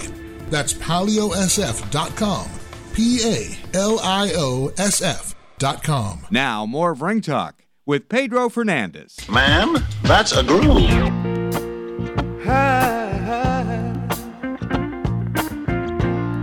Ain't nothing I can say. I saw my buddy Lenny Williams, who's singing the song right here with Tower of Power. I saw him with Jay Prince and a bunch of boxing people on his Facebook page. So evidently, Lenny's delving back into the world of uh, boxing. More power to him. Of course, a guy that fought amateur. Remember what he told me? He goes, "I never realized what it was like to get your bell rung until somebody hit me on the chin." Yeah, somebody hit him on the chin boxing. He learned. Anyway, bottom line is. Great singer, great family man, great husband, great father, no doubt about that. Great community guy. He did his uh, Christmas thing. Every Christmas, he does something in Oakland, California, to raise money for a couple of charitable organizations. He did it again this year. More power to him. Lenny Williams. Check him out at lennywilliams.com. Alexis Arguello, born April 19, 1952, July, died July 1st, 2009. Let's talk about his career. Of course, he wasn't the greatest fighter at the beginning. He wasn't. He lost two fights in a row. In fact, he got knocked out by a guy that was making his pro debut back in 1969. Omar Amaya knocked him out. Omar never went on to uh, do anything that was really good, but the bottom line was it was a first round TKO loss. Uh, for um, Alexis Arguello. He was like blown away by it. They said it was a KO in four, but somebody said it was a stoppage in one. Anyway, he lost his next fight after that, a split decision in six rounds. But he would go on a bit of a, a bit of a tear. Of course, I'm talking about uh, El Flaco Explosivo, the thin, the explosive thin man. Of course, Alexis Arguello was a, a master boxer, but he wouldn't lose again until 1972. He lost it to a guy by the name of he lost to some un, nondescript guys. Jorge Reyes, who was 76. he lost him in uh, TKO in eight rounds. That was down there in Managua, Nicaragua. So he went on a hell of a roll. Then, then he lost to the future, the kicked back, the uh, world champion at one point in time, the world uh, Boxing Association featherweight champion from Panama, Ernesto Marcel. Of course, Marcel, a great fighter, no doubt about that, but he beat Arguello the first time around. Arguello wins another 10 fights, 15 fights, maybe almost 20 fights, comes up against Vilomar Fernandez. No relation to me, but Vilomar could fight. Vilomar was a Vilomar couldn't punch, but Vilomar just was difficult, man. Vilomar was a pain in the ass to fight. Anyway, he had some problems with him, Alexis did, and lost a decision to him without a doubt. That was a one decision. Of course, he went on to beat guys like Ruben Castillo, Rolando Navarrete, Cornelius Boza Edwards, Jose Luis Ramirez. Um, Jim Watt, of course, he beat Jim Watt for the WBC lightweight title after holding the uh, 126 pound championship, uh, featherweight championship, and then the 130 pound championship. Of course, at 130 pounds, he destroyed Alfredo Escalera. Wow, he went over, he destroyed the Snake Man, just destroyed him. I mean, Escalera was considered one of the better fighters uh, pound for pound in boxing, but he got destroyed that night by Alexis Arguello. Of course, after the Watt fight, Alexis had the emotional encounter with Ray Boom Boom Mancini. Of course, his father, Lenny Mancini, was ringside, and Lenny had fought in World War II, and I think the World War cut the war cut his career short, or something like that. And then they had another brother. I think it was Lenny. I think his name was Lenny too, but he was better than uh, than Ray. Ray wasn't the better of the two brothers. Anyway, Ray Mancini, I think, lost in, in 14 rounds. Arguello, a bit charitable, and uh, carried him for a few rounds. I think he could have punished him and put him out a little bit early, but he had respect for the father, respect for Ray Mancini, and Arguello showed a whole lot of class that night, no doubt about that. And of course, next up, he takes on Rolando uh, Roberto S. Elizondo, who's a tough guy out of Texas. No big thing there, 23 and 1. Beats uh, James Busceme the next time out. And then I go down to see him in Las Vegas. It's 1982. Uh, July, I take that back. May 22nd, 1982, I take this girl down to Las Vegas, Maria Ramirez. Her and I go to Vegas, and I'm going to see Andy Ganigan challenge Arguello for the lightweight championship. Now, Andy Ganigan is this Filipino guy. He's a left-hander, but he can punch. I mean, I think Ring Magazine rates him as one of the top 50 punchers of all time, something like that. Pound for pound, the guy could just punch, okay? So I'm sitting in the first row, and this is supposed to be like a walk around bout for Arguello. Those, everybody thinks he's going to walk through Ganigan without any problems, right? In the second round, boom, Arguello is laying right in front of me. I'm like freaking out, man. I can't believe it. Oh, I'm at the Aladdin Hotel, the old Aladdin Hotel in Vegas. Like, whoa, what is going on? And what WTH? Whoa, because he's laying right in front of me. And I said to myself, he is hurt. Alexis is hurt. So he gets up, he gets cracked with his southpaw by the southpaw um, Ganigan. He gets up and he makes it through the second round. I say to myself, man, I didn't come down here. I didn't think it was going to be a title change, especially with, with Ganigan. I think Ganigan was going to beat the great Alexis Arguello. In the third round, he hit Arguello again, even harder. He hit Arguello so hard in the third round, Arguello told me he had a buzz until the next morning. That's how hard Andy Ganigan hit. Of course, uh, he got hurt in that round. He didn't get knocked down, but he got hurt in that round. He would come back. And he would stop Ganigan late in the fight. But you know that was probably that was a that was a sign of the times. That was a sign of what was coming because Arguello was starting to slip. He was starting to go downhill. He just was. I mean, at 135 pounds, the fact that you know he was he was accomplished in beating Jim Watt and, and fighting guys at 135, but he wasn't a 135 pound fighter, and that's why they have weight classes 126, 130, 135 pounds. In other words, by the time he got to 135, he was done. Stick a fork in him. Okay, that's just the way it was. I mean whether he wanted to admit it or not, he had like 75 fights or 70 fights at that point in time when he hit 135 to almost to 140, and he was done. So 135 was the last crescendo, per se, for Alexis Arguello in capturing the World Lightweight Championship. Next up, wow, he uh, takes on, of course, Aaron Pryor. And of course, we know what happened there. Of course, Aaron Pryor, the first fight, I think the fight was it was rigged. And why do I say that? When I say rigged, I don't mean like the judges were like, you know, or the referee or somebody was conspiring to get him or, or some bookmaker in the back was going, we want this guy to win. No, no, I don't mean rigged like that. I mean rigged by the fact that Alexis Arguello faced a guy that, that wrapped his hands in plaster of Paris.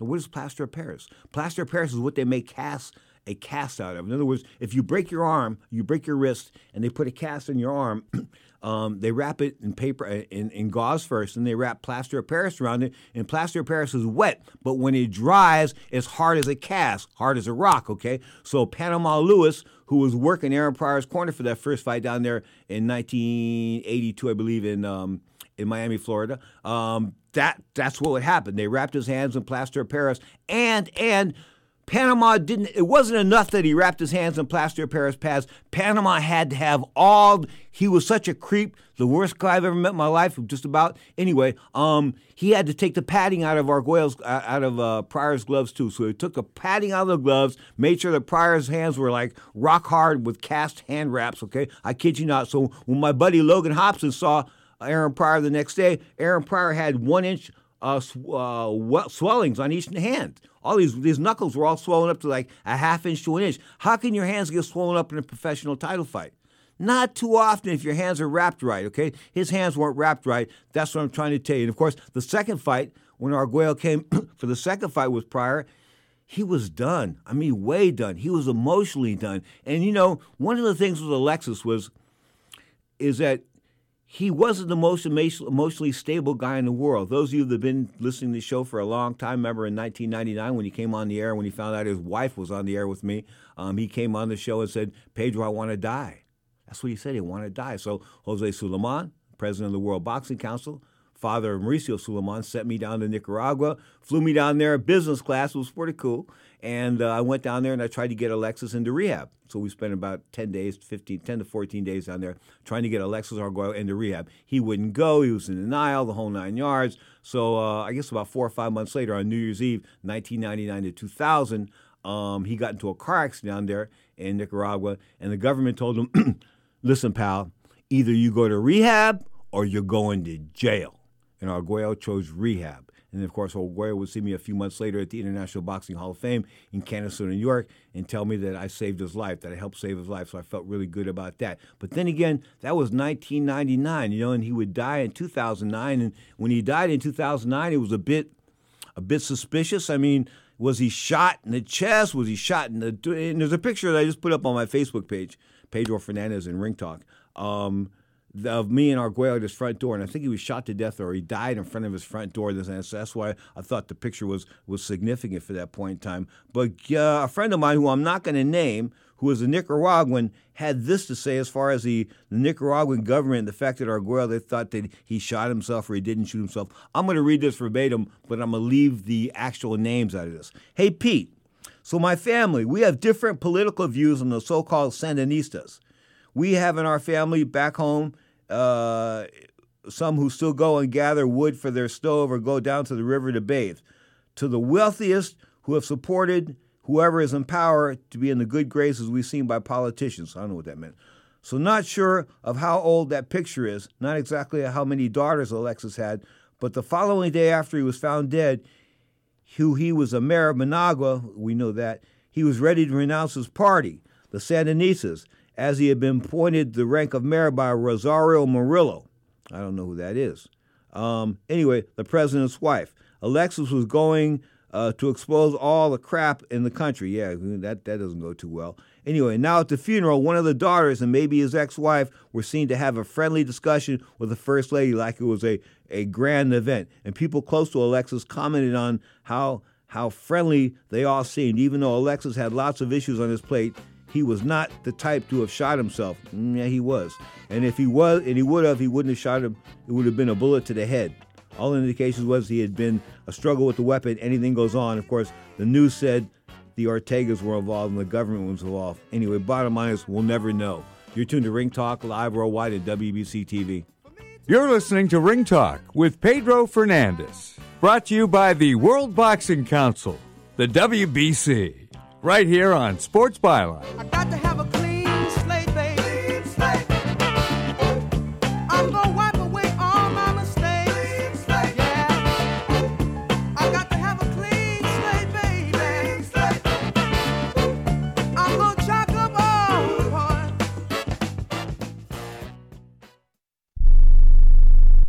Hey, listen up. Before the weather changes, get new windows in your home and save possibly hundreds on your energy bill. Call the window replacement hotline right now and take advantage of their special savings event. Get your leaky, drafty windows replaced with energy efficient, beautiful, virtually maintenance free windows at this year's rock bottom prices. Our prices are so low, we don't want to scare the competition. The only way to hear about our window savings is to call. Yes, you must call our special toll free number for the best window replacement prices in town. Get your new windows, patio doors, and more from the window replacement hotline. Get ready for the change in weather. Save on your energy bills. Call right now for tremendous prices on new windows and beautify your home. Call the window replacement hotline now. 800 685 2080. 800 685 2080. 800 685 2080. That's 800 685 2080.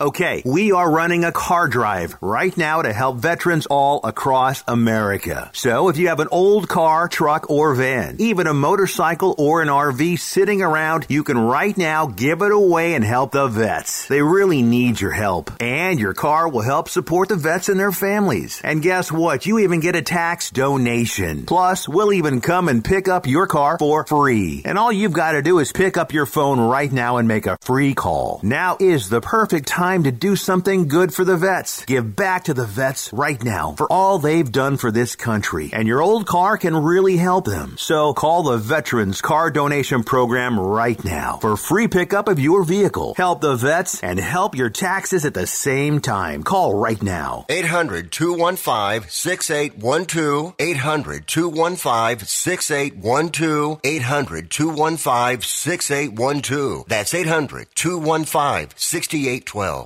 I am a non attorney spokesperson representing a team of lawyers who've helped people that have been injured or wronged.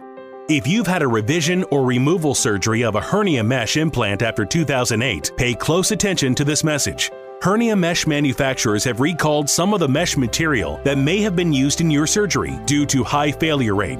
The FDA has even blamed the recalled mesh material for some of the worst of the health issues reported by doctors and patients. If you've had two or more hernia surgeries for the same issue and you're having severe complications, call the legal helpline now. You could receive a free cash award and have your medical expenses covered. And there's no upfront cost to you. They only get paid if you win. So please call now. 800 817 2968. 800 817 2968. 800 817 2968. That's 800 817 2968. There was always something about Hector that was a lot of fun. You're always happy to see him. Did you give the uh, dogs names, or did you find out what their names were? No, that was good as mush, mush. He was hard not to like. But before the night of the fight, we got a call in our hotel. One of his handlers, in great stress, said, um, You know, you've got to come over here. We'll get him on the phone. He's trying to jump out a window. And he was completely out of his mind, drug wise. You know, talked him out of it, calmed down, and they got him out of the danger. And then the concern was, how's he going to be fight time?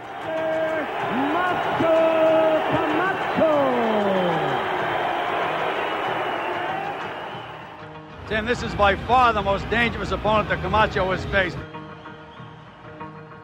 And the next day, you wouldn't have known anything had happened.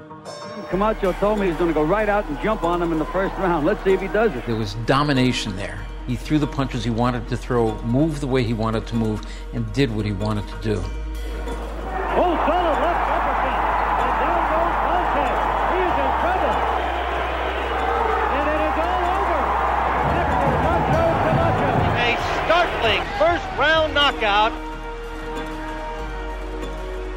he showed everything that he could be, the superstar that he could be. And there is chaos in the ring.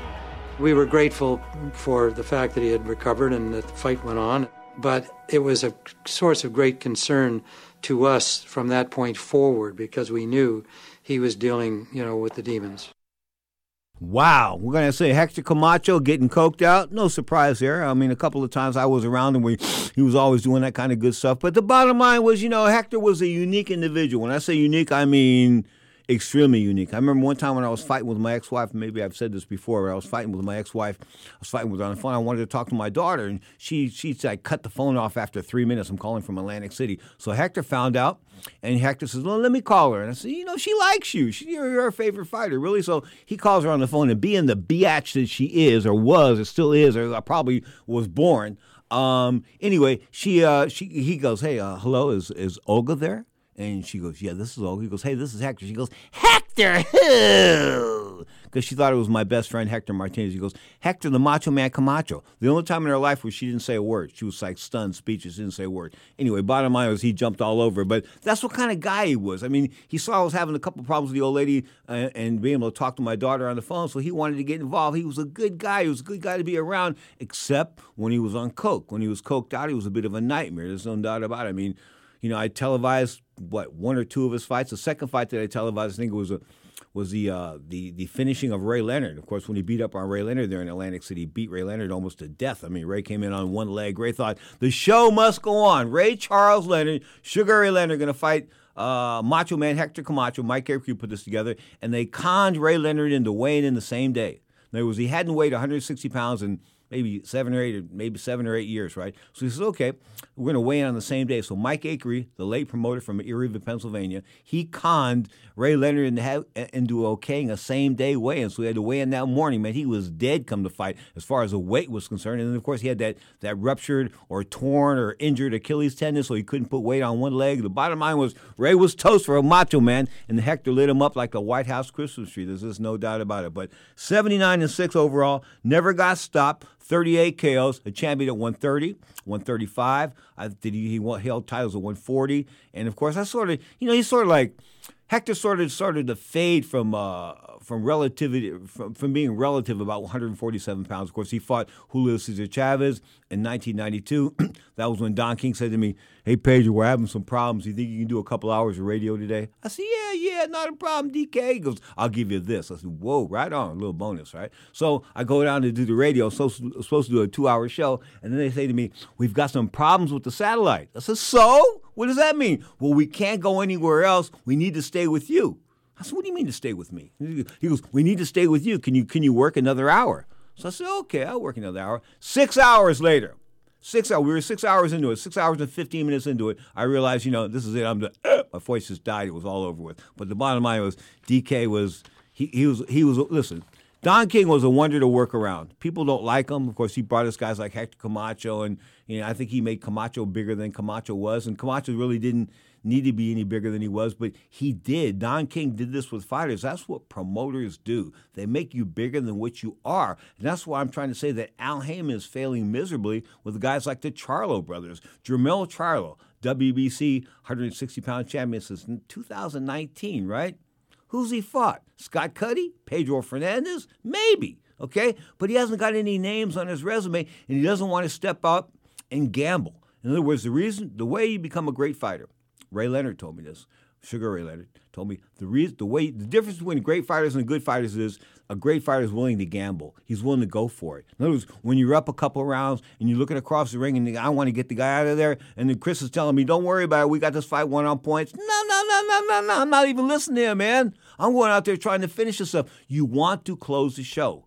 You want to close the show, and you close the show on occasion by gambling. You know, on a gamble on occasion, got caught and realized, whoa, maybe this wasn't the right thing to do. But this is what you have to do in order to become, in order to exceed your uh, your abilities. In, ex- in other words, to make it above that one mark, you've got to gamble. Not too many fighters want to gamble. Of course, Camacho wasn't a gambler. He just wasn't. I mean, he was a guy that fought safe for the most part. Had his paranoid issues at the end. Um, you know, a lot of that was was was was cocaine induced. I mean, he had he had he had such a bad. Heard, you heard the announcer Tim Ryan, I think, was talking about his coke, cocaine problems. Tim Ryan was a CBS TV announcer at that point in time, and they were doing Camacho's fight with Gil Clancy. Gil Clancy was the other announcer, so they were they were televising these fights, and and they knew that Camacho had all these problems. Well, we knew Camacho had these problems. We knew Camacho did blow, but maybe not to that extent. Of course, maybe we'll talk. Maybe we can play that clip coming back from the next break where uh, Camacho was, of course, he was coming. Was he going into Mexico? He tried to sneak a kilo of coke. A kilo. I think he was trying trying to sneak a kilo of cocaine into Mexico. Most guys try to sneak a kilo of cocaine out of Mexico, but he's trying to sneak a kilo of cocaine into Mexico. Hector Camacho, 79 and 6, never stopped, 38 KOs, of course. May he rest in peace. How did he die? He died like he lived, hard and fast. He got shot in the head. It was terrible. I mean, I saw a picture of the bullet wound, man. Shot him right in the head, right in the head. I mean, good Lord. And, well, you know, you're not going to live. You get shot in the head. He got shot in the head. He was on life support for a couple of days, and that was about it. Okay, but the Harlem Heckler, that's what I called him, and that's what I nicknamed him. And you know, I would give these fighters nicknames like the Hispanic causing panic. I named Juan Lazcano the Hispanic causing panic, and Hector Camacho, I called him the Harlem Heckler. And I thought maybe. Maybe we get upset about that. And he called me up one day and I said, Who's this? He goes, It's the Harlem Heckler. I said, Right on, Hector. Yeah, Hector Camacho. But may he rest in peace, man. Because it all went down in that car in Bayamon, Puerto Rico. It was outside of San Juan, a little city outside of San Juan. We we did a fight there one time. In fact, Camacho fought there one time against Jorge Vaca. That was the time when Hector didn't want to come to the fights. He was all coked out in the hotel, all coked out in the hotel. And Harold Smith says to me, Pedro, Hector don't want to come. I said, what do you mean he don't want to come? Well, this isn't a matter of whether you want to or not. He's got to be here. He's the main event. He goes, well, he don't want to come. And if he don't come, you're not getting paid. And that mean I couldn't pay my. I had like you know I had to pay child support and all this kind of crazy stuff. Saying to myself, "What? Yeah, Pedro, you know that that nine thousand dollars you were to take out of here that you were supposed to take out of here, you're not going to get it unless Camacho shows up to fight." Hmm. So I didn't know what to do. Got in the car, went back to the hotel, begged Camacho to come, and he bottom line was me and Camacho went back and forth verbally in his uh, hotel room. He decided he would come down. He ended up fighting Vaca. The fight was stopped in the second round, I believe, with a technical draw or something like that. They headbutted each other, but at the end of the night, Camacho did show up, and I did get paid. So I want to thank him for that because had he not showed up, I had a I had a trip into I, I was going to Colombia. I was going straight to Colombia out of uh, out of Puerto Rico. So I, my flights were all together the whole night. In fact, I remember when the custom guys um, they grabbed me on the plane. I was leaving. I was a marked guy maybe, but I was leaving San Juan, Puerto Rico, and the customs guys stopped the plane. The plane was like you know they're gonna roll in the back, and they stopped the plane and they took me off the plane. I said, "Do I need to get my bags?" Well, not yet. I mean, not yet. What's going on here? Well, I had a little weed in my pants, so I said to myself, maybe these guys are going to jam me up on the weed. No, they weren't jamming me up on the weed. They were jamming me up on the fact I got money. I had cash, and they didn't dig it. Where did you get this cash? You're going to Columbia with nine thousand dollars in cash. Well, I wanted to make sure it was under ten grand because you don't want these people messing with you. The government, if you have under ten grand, they can't mess with you. But guess what? They messed with me anyway. They held the flight up. When I finally got back on the flight, all these people are looking at me like like um like I'm like a horrible man because I had to wait like 15 minutes while you know these guys are hassling me on the uh, on the tarmac. I remember telling these guys either jail me or let me go.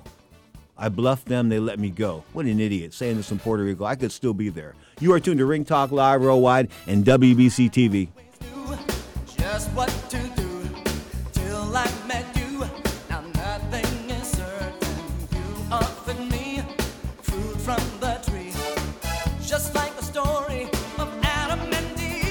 Now, more of Ring Talk with Pedro Fernandez, brought to you by the WBC, the World Boxing Council, right here on Sports Byline. Um, thank y'all for tuning in. All the fans around the world, we love y'all.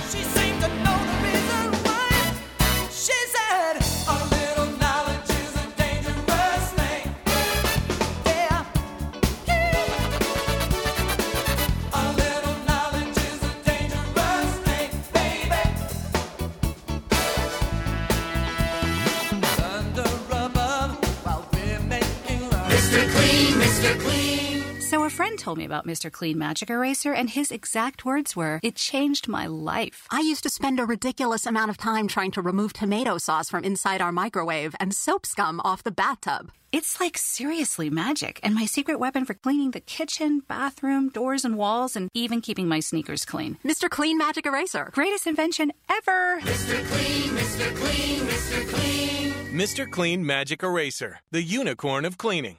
At Aleko.com, let us help you create your own backyard oasis, offering fire pits, pergolas, awnings, patio furniture, heaters, inflatable hot tubs, and more. We employ a group of highly skilled and knowledgeable employees who are happy to help you each step of the way.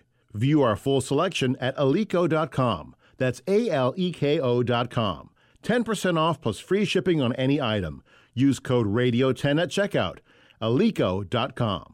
I need postcards printed and designed. Oh, and a targeted direct mail campaign. It's possible at Staples. I need my presentation printed, bound, and perfect. Also possible. Your local Staples store can help your business navigate the future of work with custom printed sales and marketing materials. Now get 25% off custom printed labels, postcards, flyers, brochures, and more when you spend $60 or more. Explore what's new at Staples, the working and learning store. Ends 129 in store only. See staples.com slash print for details. Have you written a book? You can become a published author with Dorrance Publishing, the nation's oldest publishing services company. Countless authors have trusted Dorrance for nearly a hundred years to bring their book to the market. Our professional team will edit your text, design your book pages, and create an appealing, eye-catching custom cover. Plus, our authors benefit from a custom book promotion marketing campaign that makes your book available where people buy books, like Amazon and brick and mortar bookstores. So make this free call right now to claim your free author's guide to publishing. Don't wait another day. Take one step closer to realizing your dream of becoming a published author and seeing your name in print. You've already written a book, so the next thing to do is make this free call right now to Dorrance Publishing and get your free guide to publishing. Call right now. 800 485 6003. 800 485 6003. That's 800 485 6003. Hi, I'm Rick Tittle, and I host the video game review every Sunday night at 9 o'clock Pacific, midnight on the East Coast, right here on the Sports Byline USA Broadcast Network. Video games are way more important than your job, your school, or your relationship, so let's talk about them. Everything from the 2600 to the 360. I don't work for any video game company, so I'll tell you what's worth your money and what stinks. Also, cheat codes, interviews, your calls. I'll give away a game, release dates, all that and more every Sunday night right here on the Sports Byline USA Broadcast Network. We get in this car, we're driving. We, we're heading close to Texas. I said, let's pull over for the night. He goes, no, you just need to close your eyes for a little bit. I'll keep driving. And I'm like, macho. He goes, I'm okay. I'm gonna, I won't go speed. I said, okay. And I fall asleep. I don't know how long I was closed my eyes, but it wasn't long. He taps me on my shoulder. He goes, hey, I need money for the toll. And I'm like, the toll? And I open my eyes and I see the border. We're on the line to the border into Mexico. I'm like, what are you doing? The patrol looks and they wait for us to go into the security check. And I'm like, it's okay, Macho, no problem. I'll, I'll take care of this. I'll, let me choke. He goes, yeah, but that's not the problem. I got a little present in the trunk. I got a, I got a kilo in the trunk. And I said, okay, Macho, put the top down. Where it was a convertible jack and I need you to do macho time right now, right here. He puts the top down. He jumps up out of this car. He jumps onto the hood of this $90,000 Jag, and he stands up and he's screaming, Where's Chavez? Everybody went crazy. The Border Patrol comes. Everybody started, Camacho! The Border Patrol guy passes me with a dog. The dog goes crazy. The dog starts barking and scratching. I look in the rearview mirror, and the border patrol takes the dog and hits him with the. He goes, "Shut up! That's Camacho." Being at the border with Hector Camacho, I've been at the border a few times, and uh, with Hector Martinez, not Hector Camacho, but straight up. I remember one time we were coming back from uh, from Tijuana, and I had some Pepsis. I had some Pepsis and some beer, and I was bringing back the Pepsi because it was Mexican Pepsi. They didn't have it here, and I was bringing back the beer because it was Mexican beer. They didn't have it here. It was, you know, it's only a couple of bottles of Corona, and a couple of bottles of Pepsi. So the lady asked me, "Where were you born?" You know, it's a Caucasian lady. I said to her, San Francisco. She was, what state is that in? I said, what do you need, a geography lesson? You don't know what state that's in? Anyway, she pulled me aside, the strip search, a whole nine yards. They took my sodas. Uh, the bottom line is I learned not to give people a bad time at the border. Now, got some got a couple emails here before I go to the 140 pound division. Of course, I promised I would expand on that, the junior welterweight division. The fact that 135 pounds is so talented, Gervonta Davis, Ryan Garcia, uh, Davin, David Haney, um, and of course, uh, Lomachenko. Those are just four of the studs at, at 135 pounds. But 140, I think, is just as promising. But I want to bring up. I got some. Uh, there's going to be a special night, I think, on Sonny Liston, some television network, and I want to bring up Sonny. Of course, Sonny was 50 and four, got stopped three times as a professional. Leotis Martin stopped him. Ali stopped him, and I think he was stopped once early in his career. But um, 50 and four as a professional, 39 KOs. You know Eddie Machen, who fought him, Eddie Machen went 12 rounds with him. Eddie told me that he was a rough guy, he was tough, this and that, but he wasn't the the animal that everybody portrayed him to be. He didn't think that Sonny was just the killer that he was because Eddie was a good boxer, okay, per se. But what Sonny was was Sonny was a drunk, a mean drunk. Um, Johnny Tocco knew him in St. Louis before they came together. Of course, Johnny Tocco was the owner of the Ringside Gym in Las Vegas, a trainer of sorts, but really a gym runner, a gym owner down there in Las Vegas. Of course, he uh, was Liston's last trainer, I believe. Sonny Liston's last trainer. Of course, Davey Pearl was his last manager. Davey Pearl was the bellboy. Davey Pearl was also the man, the uh, referee for the Sugar Ray Leonard Tommy Hearns fight back in 1981, the first fight when they fought 147 pounds. So Davey Pearl was his last manager. Johnny Tocco was his last trainer. Of course, uh, Liston was last seen about December 27th, December 28th, and then they found his body like New Year's Eve. He was supposed to go to a party at the Tocco Gym. Johnny Tocco threw a party at the gym every year, and he was supposed to go to the party. He didn't show up, and they said, you know, it's a little suspicious. Sonny's didn't show up, and the old lady says, um, you know, Sonny's not around. I can't find Sonny. So they went to the house. They found Sonny in his shorts. Take that back. He wasn't in his shorts. He was naked, laying on the bed. Uh, they they broke into his house because you know the house was locked from the inside double bolted. All the windows were locked, and he was he was laying on his bed naked with his underwear down around his ankles. Now I'm going to try to get you to picture that because I'm not trying to get you to picture some nude black man, um, some nude old man with his ankles, but I want you to picture what's going on here. Okay, he's got his underwear down around his ankles. What are his under What are his underwear doing around down around his ankles? He doesn't wear them down there normally. He wears them down there. I guess he puts them down there when he's about to uh, pleasure himself. We'll just put it to you like that. So here's what's up. Sonny is doing his thing, and he gets a stroke or he has a heart attack and he dies. So he came, maybe he didn't come, but he came and went at the same time. That was the that was the theory, okay, that he came and went at the same time. So he either had a stroke, some type of aneurysm, or a heart attack, this and that. But they tried to say it was heroin. They tried to say there was heroin in the system. There wasn't a substantial amount of heroin in the system, and there wasn't a lot of marijuana in the system or anything like that. Sonny was a drunk. He was just a mean, mean ass drunk. He just was. So every time he got drunk, he wanted to pop a cop. He wanted to pop a bartender. Hey, that guy was looking at me funny in the bar. I want to pop him. That's all he did. He went around. He was a bully. He just was a bully. So when he got his just due, of course, and I think he did get his just due. Um, I did. I mean, he died mysteriously, but he died before his time in the minds of many. Of course, he could have been a lot older than he said because when I looked at his birth certificate, there were like I think there were two birth certificates. One said one, one said he was born like at 29. The other one said he was born like 33. So we don't know exactly when he was born. No doubt about that. There, there is some doubt as to when he was born. But as far as his age was concerned, he was an old dude. He was an old man fighting Cassius Clay the first time. That's right, he was Cassius Clay. We'll call him Cassius Clay because he hadn't changed his name yet into Muhammad Ali. Now, when they fought the second time, he wanted to be called Muhammad Ali. So at that point in time, and of course, the first fight, the second fight was canceled once when Ali had a hernia operation. But the second fight did happen. Of course, it was a knockout in one round in Lewiston, Maine, the punch that a lot of people say they didn't see. I saw it. Larry Merchant was there. In fact, if you look at the, the picture of the knockout, of Muhammad Ali standing in the ring here, if you look between his legs, you will see my buddy Larry Merchant standing there. I kid you, with his mouth open, like he couldn't. He was in shock. Larry Merchant between Muhammad Ali's legs in that picture when he knocked out Sonny Liston and Louis Maine. Of course, that was round number one. The Phantom Punch. They, they had all kinds of different words for it, but the punch connected. And Sonny was an old dude. I mean, Sonny was like I said, older than he said he was. He was supposed to be like 34, 35. I think he was close to 40, if not more. I kid you not. Anyway, at the end of the day, he was no match for, for the speed of Muhammad Ali. He was no match for the punches coming. He was no match for the hand or the foot. I mean, he just was no match for him. He wasn't. I mean, he didn't land a telling punch in the entire fight, in, in, in both fights. And the only punch, the only damage that Liston did was in the first fight when he put that that uh, that. Uh, that Monsel solution, that cut solution, he put it on his gloves and then he rubbed it in Ali's eyes. Because how do I know he did this on purpose? Because Larry Merchant of course, he was on here in hour number one of Ring Talk Live Worldwide and WBC TV. He told me that Liston's other other Liston's other opponents had told him the same thing that they had, had had come something in their eyes. They couldn't believe it, and it was you know they thought it was the the Monsel solution. So that's what I, what Liston in this corner did. They did it on purpose. They were cheaters. So they, they tried to cheat their way to the to keeping the title because they were getting lit up. I mean, Cash Cassius Clay for that first fight, Ali was just lighting them up. I mean, Liston didn't win any rounds, did he? I don't think so. Did he win any minutes? I don't think so.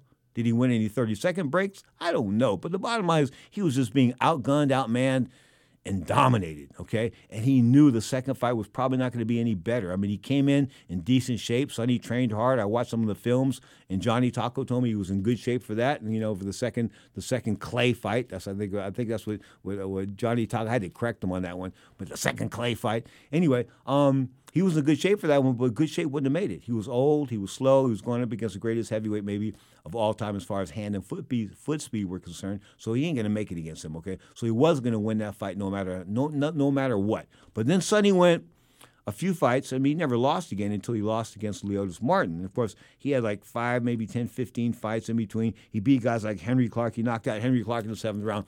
I remember Henry Clark. Here's a good Henry Clark story.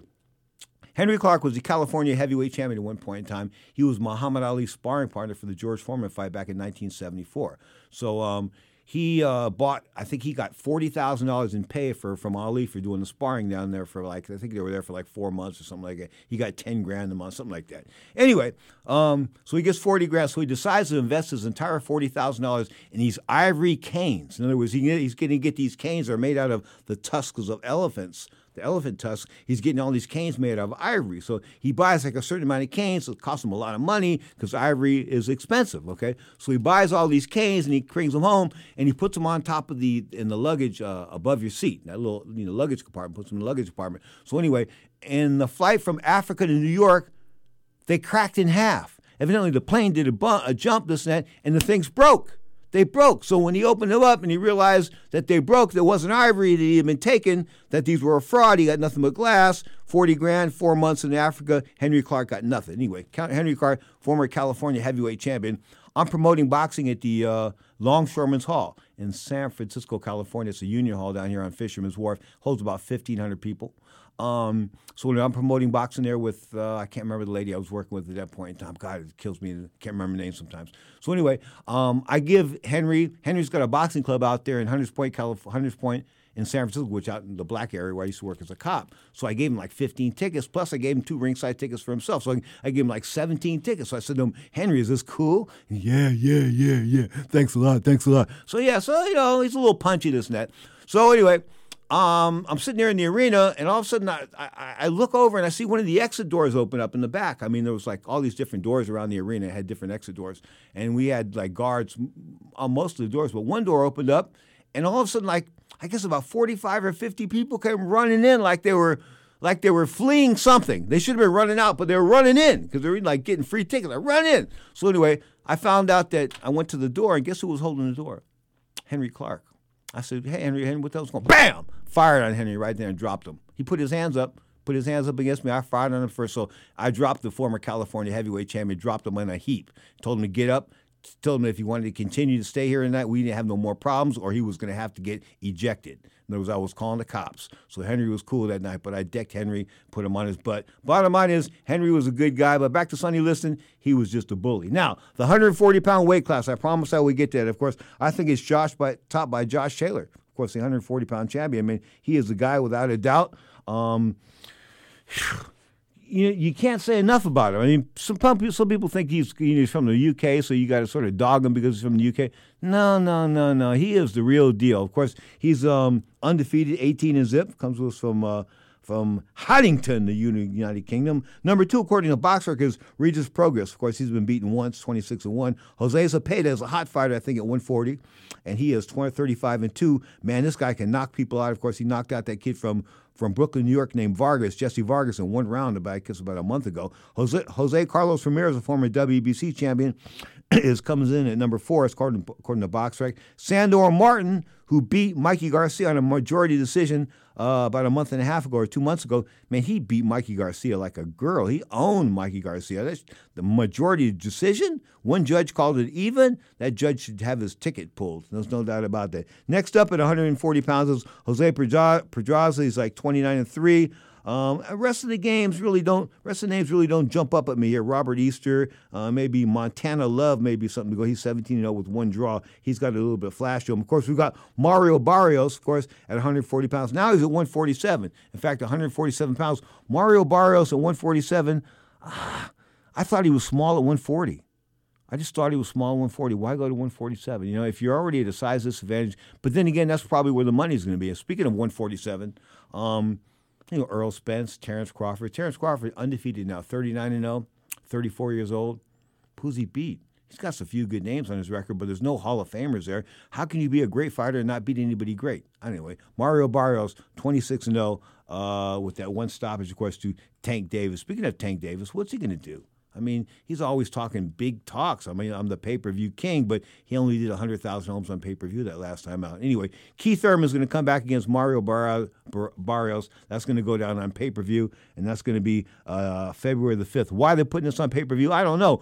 I guess Keith Thurman needs some money for weed because Keith Thurman smokes more weed than anybody I know. I mean, he's a guy, that weirdo guy. that goes out into the forest, brings himself a little flute, and smokes some weed and blows the flute. I don't know if he expects a snake to come up or something like that, but the bottom line is that's a little bit weird to me. And the fact that when he got married, he sort of got settled, he sort of got acclimated to kicking back and living a good life, so I don't think he can ever come back and be hungry again. As far as Mario Barrios beating him, this might be size. 26 and 1, a junior welterweight, maybe a lightweight, and Mario's going up against a legitimate welterweight in Keith Thurman. You are tuned to Ring Talk Live Worldwide and WBC TV. Of course, you can also you can always check out the WBC website, their interactive website at WBCBoxing.com. Ring Talk Live Worldwide is brought to you by the World Boxing Council, the WBC. I um, thank y'all for tuning in. All the fans around the world, we love y'all.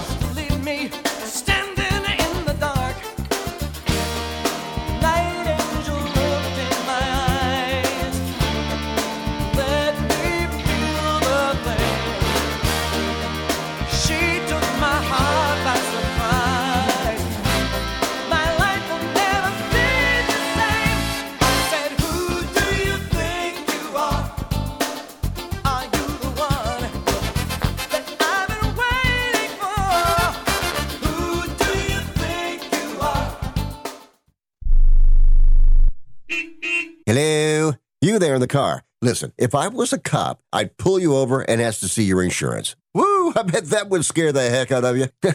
but seriously, I still want you to get your insurance papers out. Whoa, that's ridiculous. Look, we all have cars. That means insurance. But newsflash, you don't have to pay a fortune for it. What smart people all over the United States are doing is saving hundreds of dollars calling AIS Insurance.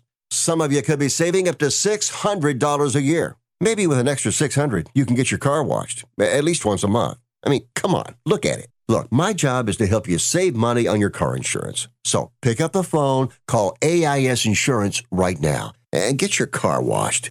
Please. 800 756 3744. 800 756 3744. 800 756 3744. That's 800 756 3744. Okay, we are running a car drive right now to help veterans all across America. So if you have an old car, truck, or van, even a motorcycle or an RV sitting around, you can right now give it away and help the vets. They really need your help. And your car will help support the vets and their families. And guess what? You even get a tax donation. Plus, we'll even come and pick up your car for free. And all you've got to do is pick up your phone right now and make a free call. Now is the perfect time to do something good for the vets. Give back to the vets right now for all they've done for this country. And your old car can really help them. So call the Veterans Car Donation Program right now for free pickup of your vehicle. Help the vets and help your taxes at the same time. Call right now. 800 215 6812. 800 215 6812. 800 215 6812. That's 800 215 6812. Okay, we are running a car drive right now to help veterans all across America. So if you have an old car, truck, or van, even a motorcycle or an RV sitting around, you can right now give it away and help the vets. They really need your help. And your car will help support the vets and their families. And guess what? You even get a tax donation. Plus, we'll even come and pick up your car for free. And all you've got to do is pick up your phone right now and make a free call. Now is the perfect time time to do something good for the vets. Give back to the vets right now for all they've done for this country. And your old car can really help them. So call the Veterans Car Donation Program right now for free pickup of your vehicle. Help the vets and help your taxes at the same time. Call right now. 800 215 6812. 800 215 6812. 800 215 6812. That's 800 215 6812. Now, more of Ring Talk with Pedro Fernandez, brought to you by the WBC, the World Boxing Council, right here on Sports Byline. Darkest of night with the moon shining bright. There's a set going strong, a lot of things going on. The man of the hour has an air of great power. The dudes have envied him for so long. Oh, super So it's July 4th, 2006. I get this new producer. They tell me you can have this new producer tonight. What's his name? Cuddy. Cuddy, really? Cuddy? Paul Cuddy. Scott Cuddy, something like that. That's okay. Call him the Cut Man. Ended up- nicknaming him the Cut Man. Anyway, July 4th, 2006, we do this show. He thought that Ring Talk was a jewelry show. That was about jewelry and about diamonds, that kind of good stuff. So he was blown away when this little brown guy walks in and starts talking boxing, okay? He had no idea. Anyway, we've been together since July 4th, 2006. He's going to retire in a few months, but he's been my partner here since God, it's been 15 years now, man. He's been just the greatest guy in the world. He's moody as, you know what? He's moody as spit with an eight sometimes, but you deal with it because guess what? He's really a good guy and he's been so beneficial to me, and I want to thank him. Sometimes I scream at him on the air, this and that, throw rocks at his window. There's a window between me and him here in the studio, and I throw stuff at the window, this and that. I, I, I throw tantrums here, but he throws tantrums, tantrums as well. But the bottom line is, without him, the show would not be on the air, so I thank him from the bottom of my heart without a doubt. Scott Cuddy, you are the man, the man of the year, no doubt about that. 2022, you are my guy. Um, now I want to mention the fact that Bruno Mars. What's Bruno Mars' real name? Guess what? Pete Hernandez. Pete Hernandez. I mean, come on, man. Bruno Mars is Pete Hernandez. I can see why he changed it. No, I'm just kidding. I'm Pedro Fernandez. Until next time, peace, love, and a ton of respect. Don't forget, WBC TV only on Vive TV, and that comes to you on Tuesdays. So next time, peace, love, and a ton of respect. Thank you, Scott Cuddy.